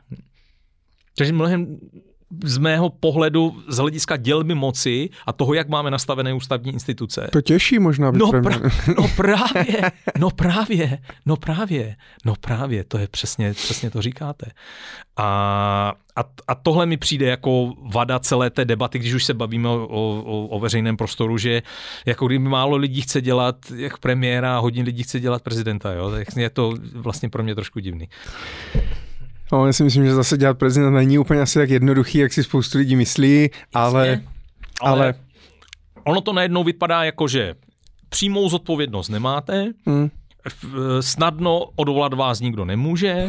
Můžete si dělat skoro, co chcete. Můžete, ano, vidíte, vidí, vidíme na, na některých příkladech, že vlastně limity toho, co můžete udělat, jsou, jsou téměř nekonečné a můžete udílet moudré rady. A zároveň ale prostě pořád ještě nemáte tu zodpovědnost volební za to, uh, se zemí se stalo toto nebo, nebo No tak ale o to horší teda potom je, pokud si zvolíme nějakého Magora třeba. No jasně, no tak hmm. to, je, to je špatně vždycky, jo, hmm. to je špatně vždycky, ale hmm. v tomto případě obzvlášť. Dobře, Prezidentem pravděpodobně nebudete, ale uvidíme. Ministerstvem financí uvidíme. Ne, ne, tak já spíš, jenom abych to dokončil, tu myšlenku, tak já jenom jsem spíš chtěl říct, že uh, kdyby, kdyby se mě někdo zeptal, která z těch funkcí, jako kdyby v tom ústavním systému postradatelnější pro mě, tak je to určitě funkce prezidenta.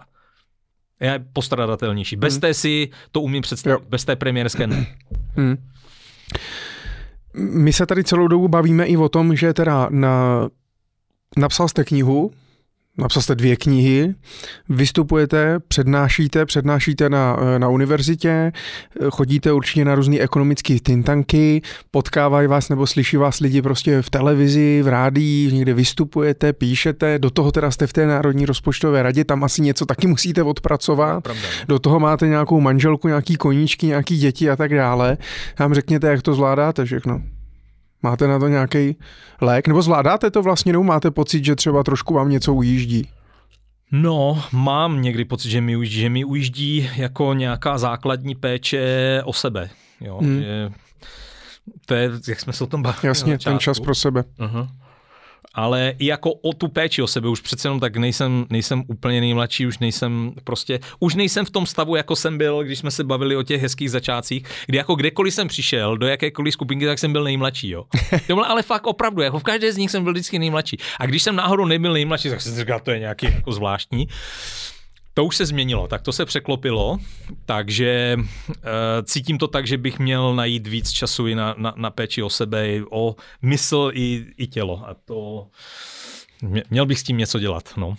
A máte nějaký, jako už jste přemýšlel, co třeba za kroky by k tomu, jako co byste musel, to, to je, musíte něco omezit? Ne, to je, zatím, to, je zatím, to je zatím tak intimní uvažování, že o to, o to se dělit nebudu, ale, ale stejně vím, že, že to zase něco přebije a teď jsem Teď jsem zase podepsal nějakou smlouvu na knížku, jo, tak prostě, ještě A tak to je jaký, jaký čas pro sebe, ne? Uh, no, je, to, je, to je spíš takové to, že, že si furt člověk říká, jako jestli, jestli, když už to furt přednáším, když to furt říkám, uh, že se to má sepsat prostě, že se to má sepsat, má to být jednou pro vždy sepsaný a, a hotovo, jo, ale a o čem to bude, můžete prozradit už?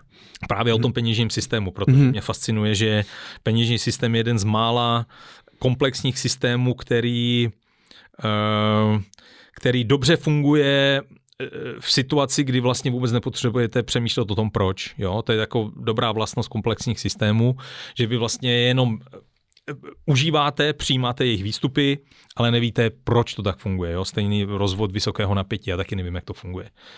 Zmáčknu, zapnout, zmáčknu, vypnout, ale vím, že tam je nějaká hodně těžká uh, řada rozhodnutí, které se musí dělat, kompromisu lidí, kteří to manažují, aby to takhle jednoduše fungovalo pro nás jednoduše, ale vevnitř je to hrozně komplexní. Peněžní systém je to samý, lidi to nepotřebují řešit, dokud prostě fungují platební karty a příkazy k úhradě. A, a budete popisovat, jako jak to funguje? Jak to funguje vevnitř, co je A vlastně i třeba, vevnitř. co můžeme změnit, nebo, jak, nebo co třeba potom i třeba ty, i ty kryptoaktiva, eh, CBDC jasný, a tak jasný, dále, nějaký jo, jo, jako vývoj do budoucna, určitě, to tam určitě, všechno. Určitě, hmm? právě i jaké jsou potenciálně alternativy a budu sdělovat nějaký svůj názor, proč si myslím, že z těch alternativ, které zatím jsou ve hře, tak asi skoro žádná nemá šanci nahradit uh, ten, ten existující systém. Mm-hmm, takže finanční systém 2.0 zatím neočekáváte. Ne, zatím ne.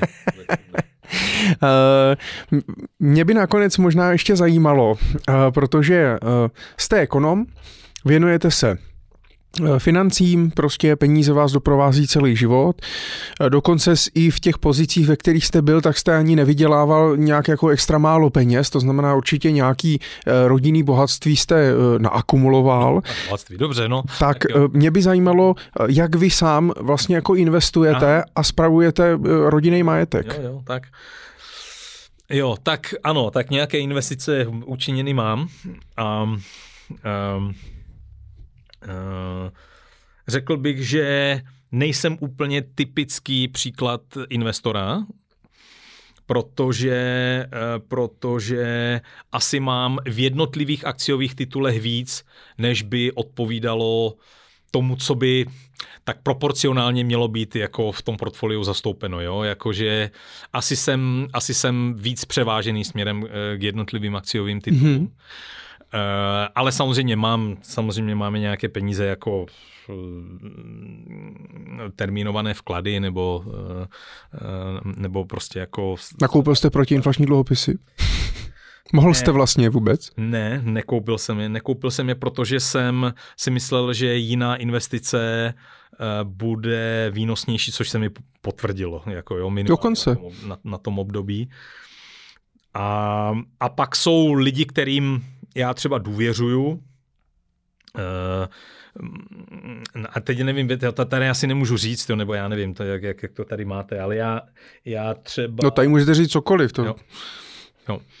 Mm, jako jeden z lidí, který třeba spravuje část mého majetku, je mm, portfolio manažer Jan Hájek v, ve fondu Top Stop mm-hmm. z České spořitelny velmi populární. A jako individuálně nebo máte jako ne, peníze ne, v top stoku? Je to, mám, mám nakoupené podílové listy, že věřím mm-hmm. jemu osobně, mm-hmm. věřím jeho úvaze. Znám ho, vím, vím, jak funguje, vím, jak uvažuje, znám jeho performanci z minulosti, už opakovaně jsem s ním udělal jako dobrou zkušenost.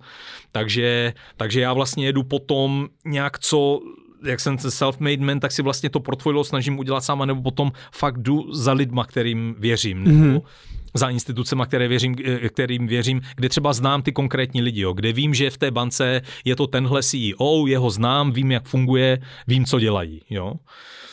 Takže... A když teda investujete do konkrétních akciových titulů, jste akciový investor, takže všechny ty jako analýzy rozhodnutí si děláte sám, jako rozumíte tomu, teda rozumíte no, investování? No eh, jasně, ale eh, tak já jsem, tak já jsem typicky ten, který jako eh, investorský dotazník nevyplňuje a protože jsem byl při tvorbě celé té legislativy, která vedla jako k MIFIDu a tak dál, tak já jsem typicky ten, který prostě někde jako v privátním bankovnictví řekne, ne, já vás toho vyvinuju, já jsem ten, který vám tady podepisuje, že, eh, že, přijímám, ta, eh, že přijímám odpovědnost za, za, za ta vlastní rozhodnutí, protože pro mě ani to, že ten dotazník zpracuju a nějak jako tu odpovědnost na někoho dalšího eh, tímto způsobem přenesu, já vím moc dobře, že ji stejně nepřenáším že je nakonec stejně moje. Tak proč ji jako nemít kompletně svoji, mm-hmm. když, když je stejně moje. Jo?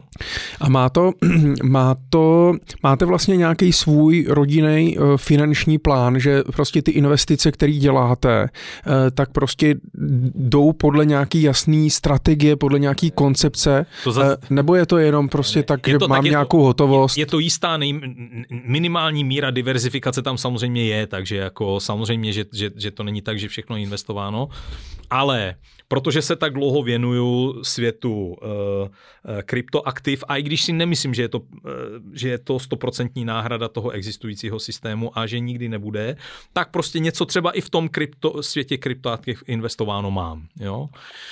2.11 jste nakoupil, ne? Ah, Za 3 dolary. No, a to ani, nebylo, to ani nebylo potřeba, tak jako Bitcoin, když jste koupil no to jo, no. loni na začátku hmm. roku, uh, tak jste na konci roku měl přece krásný výnos, že jo? jako úplně nádherný, když jste z toho vystoupil včas. Um, to samé jako, uh, nevím, když začali, začala růst cena povolenky a bylo hodně zjevný, že prostě půjde nahoru cena silové energie, tak jsem se prostě převážil jako u výrobců. To jsi takový aktivní investor vyloženě, jo? No, teď už to mám koncentrováno vlastně ve dvou.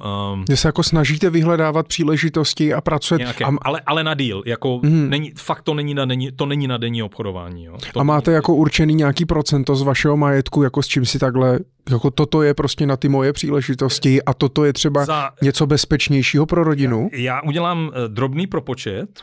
Já udělám drobný propočet schválně. Dobře. To jsem zvědavý, co bude výsledkem teda mhm. toho propočtu. Ehm, když bych to vzal jako to, co je tam, kde mám nějakou expozici na tu riskantnější část, to znamená na konkrétní akcie, akciové podílové fondy, které beru, že jsou taky vlastně v mhm. té riskantnější, v eh, riskantnější části spektra, anebo kryptosvět, jo, tak jsem tam vlastně skoro v tuto chvíli z 55%, takže zhodně. Hmm. Opravdu zhodně. Ale já zase třeba, já třeba skoro nekupuju dluhopisy nebo dluhopisové dluhopisy. Eh, tak to je dobře, ne? Ale zase... Jo, no tak teď... K tomuhle to třeba pomáhá. Eh, zase když se pořád říká, jako že, že teorie jsou na nic, já říkám, není nic praktičtějšího než dobrá teorie. A když víte, jaký je inverzní vztah mezi uh, bezrizikovou úrokovou sazbou a cenou dluhopisu, tak očekávání toho, že půjdou sazby nahoru, určitě člověku mého typu uh, nezapomene připomenout, Eh, že dluhopisy jsou v tu chvíli špatně. Jo? to je zase jako nějaká... Teď mě napadá vlastně, mohl jste, eh, když jste byl v ČN, byl investovat jak chcete? No nebo? No právě, to je právě to, že ne. Právě, že Aha. A ani manželka? Ne, ne, ne, to, ne, ne, ne, tak to by nebylo, to by nebylo v souladu s pravidly, jo, takže uh, a nechtěl bych nikdy skončit tak jako Filip Hildebrand, šéf někdejší švýcarské centrální banky, který nakonec musel odstoupit kvůli tomu, že jeho manželka omylem udělala nějakou uh, dolarovou transakci v okamžiku, kdy oni spouštili kurzo, kurzový závazek, jo, jejich. A skončilo to prostě, i když se nikdo neudělal Tak co jste dělal vlastně? Co jste mohl dělat s těmi penězma? Já jsem měl, to byly... Koupit si chalupu. Já jsem mohl mít vlastně jenom čisté peníze na běžných uh, a, a termínovaných vkladech, nic jiného. To jste si koupili byt, tak Taky nemovitosti asi, že... Hmm. Pospláceli jsme byt, že jo, jako předčasně jsem splatil hypotéku, to bylo celkem fajn, to bylo docela dobrý. Uh, hmm, to... ale, ale jako to, to, ty omezení byly strašně silné a, hmm. a, a vlastně správné, protože jsem musel reportovat uh, Eh, měli jsme etická pravidla, takže etický výbor, eh, mandátový imunitní výbor, to znamená veřejné registry, nejvyšší eh, nebo Národní bezpečnostní úřad a tak dál, to všechno. Hmm. Jo? To nedává smysl. Navíc ta pravidla v ČNB byla nastavena správně tak, jakože vy, když chcete prodat, tak musíte oznámit ten prodej několik měsíců předtím, než ho realizujete, abyste mohl se vyhnout jakémukoliv podezření, že, že jste nějakou cenu znal. A samozřejmě byly tam i nějaké možnosti, jak teoreticky třeba, já nevím, nějaké zahraniční tituly nebo něco, na co jsme neměli bezprostředně žádný vliv, jak byste mohli investovat, ale mně, mně, mně přišlo, že nejlepší je prostě nic, nedělat nic. A vrátil jsem se k tomu vlastně až v okamžiku, kdy, kdy jako pominuli všechny potenciální. A teď už můžete. Teda. Teď já, Teď už vlastně... já žádný konflikt zájmu nemám. Já mám ze zákona oprávnění spravovat svůj vlastní majetek, tak je to napsáno v zákoně o rozpočtové odpovědnosti. Eh, a určitě si nikdo nemyslí, že člen eh, Národní rozpočtové rady ví něco o tom, jak eh, se bude vyvíjet akcie jo. monety, jo, zrovna. Hmm. Nějakou insider informaci. A s manželkou to nějak vlastně jako komunikujete třeba tady ty jako rodinný investice? Já myslím, že ona mi důvěřuje v tomhle. Jo, takže Hmm. A co se týče, mě by zajímalo právě i třeba člověk jako vy, který tomu rozumí, tak eh, jaký máte přístup, co se týče, jako, jak vedete vlastně děti, nějaký finanční zodpovědnosti? A... Vedem účty mají, mají na nich nějaké eh, prostředky, spravují si je kapesné, eh, mají, mají, mají přehled penězí. Dokonce bych řekl, že um, že třeba zejména moje dcera milovaná je na peníze někdy přísnější než já. Jo. no, že já jako, já nejsem žádný jako typický škrt, bych řekl. A ona je... Jste skromnej, jo? Dalo by se říct, že jste skromnej? Spíš, já, ne, já, já prostě nejsem, jak bych to řekl, já, jako peníze nejsou v mé užitkové funkci úplně na prvním místě. Je to samozřejmě fajn, je to důležité, je to prostě jako dávám, dávají jim peníze nějakou svobodu, ale jako kdybych se chtěl věnovat vydělávání peněz, tak bych dělal trošku něco jiného. Něco jiného. Hmm. Takže, um, takže jsem, jsem vlastně rád, jako že dcera, dcera je, je, je občas takhle, takhle přísná a jednou mi řekla jako větu, na kterou nezapomenu. Uh, něco se mi dlužil, měl si mi zaplatit. něco, něco, jo, že mi občas dá účty, tady jsem něco koupila, tak tak ti uh, oblečení, to, to, to, tak mi to uh, zaplať. A já jsem jakože udělal vtípek, že se mi poslalo něco míň a jakože vtípek a ona mi řekla moje 16 letá dcera, tati, o penězích já nikdy nežertuji. tak to jsem si zapamatoval. Jako, že, a už si nedovolíte. Že tohle už si, tohle už si samozřejmě k mému domáčkovi nedovolím. Mojmire, máte stanovený vlastně nějaký termín, uh, kdy uh, odejdete třeba uh, do důchodu, nebo kdy přestanete uh, pracovat, nebo budete méně pracovat a více věnovat sobě, nebo kdy začnete čerpat nějakou pravidelnou rentu místo aktivního příjmu, něco takového. Protože vám je 47 roků, Pravidel. takže ještě, už... ještě je čas. ještě je čas. Do, do, do důchodu je to tak 20 let, ne? Tak, 20 let, 67? no, tak. Jo? Určitě, no tak minimálně. Nechtěl byste dřív? Teď, teď říkáte, že byste chtěl víc času pro sebe, tak No, ale já, já to sice říkám, ale kdyby ho měl opravdu hodně a neměl nějaké nějaké věci, které mě jako korigují, tak já vám nevím, jestli by to nebylo jaksi jakýmkoliv jiným statkem, jestli bych jako nezačal plítvat. eh, mhm. eh, i, i tím svým vlastním volným časem. Jako, že, že je to dobře, když je to vzácný statek, tak víte, že ho musíte prostě, s ním musíte pečlivě nakládat. Eh, Nechtěl bych, nechtěl bych jim plítvat. Jo. ale vy dnes už nemusíte pracovat, ale asi ne? No tak dnes zrovna jedu ještě teď od vás, teď zrovna jedu jako na akci, která je opravdu čistě pracovní, takže a budu tam od pěti No ale do- nemusíte, ne? Jako mus, kdy- kdyby jsme, kdybyste teďka prostě přišel o veškerý příjmy a prostě já nevím, odjel jste s manželkou na Maledivy a tam jste prostě, já nevím, plavali se želvama, tak Do prostě... konce života no, to určitě ne. ne? Ne, to určitě ne.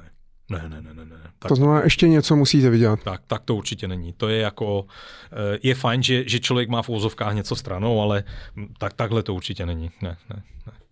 A nezapomeňte, že eh, třeba velké výdaje, které se týkají našich dětí, nás teprve čekají, protože oni jsou teprve ve věku, kdy půjdou, um, budou výjíždět do zahraničí, pojedou Mhm. na vysokou a tak dál. To je, to je ještě před náma, takže to bych si určitě netroufl říct. Ne.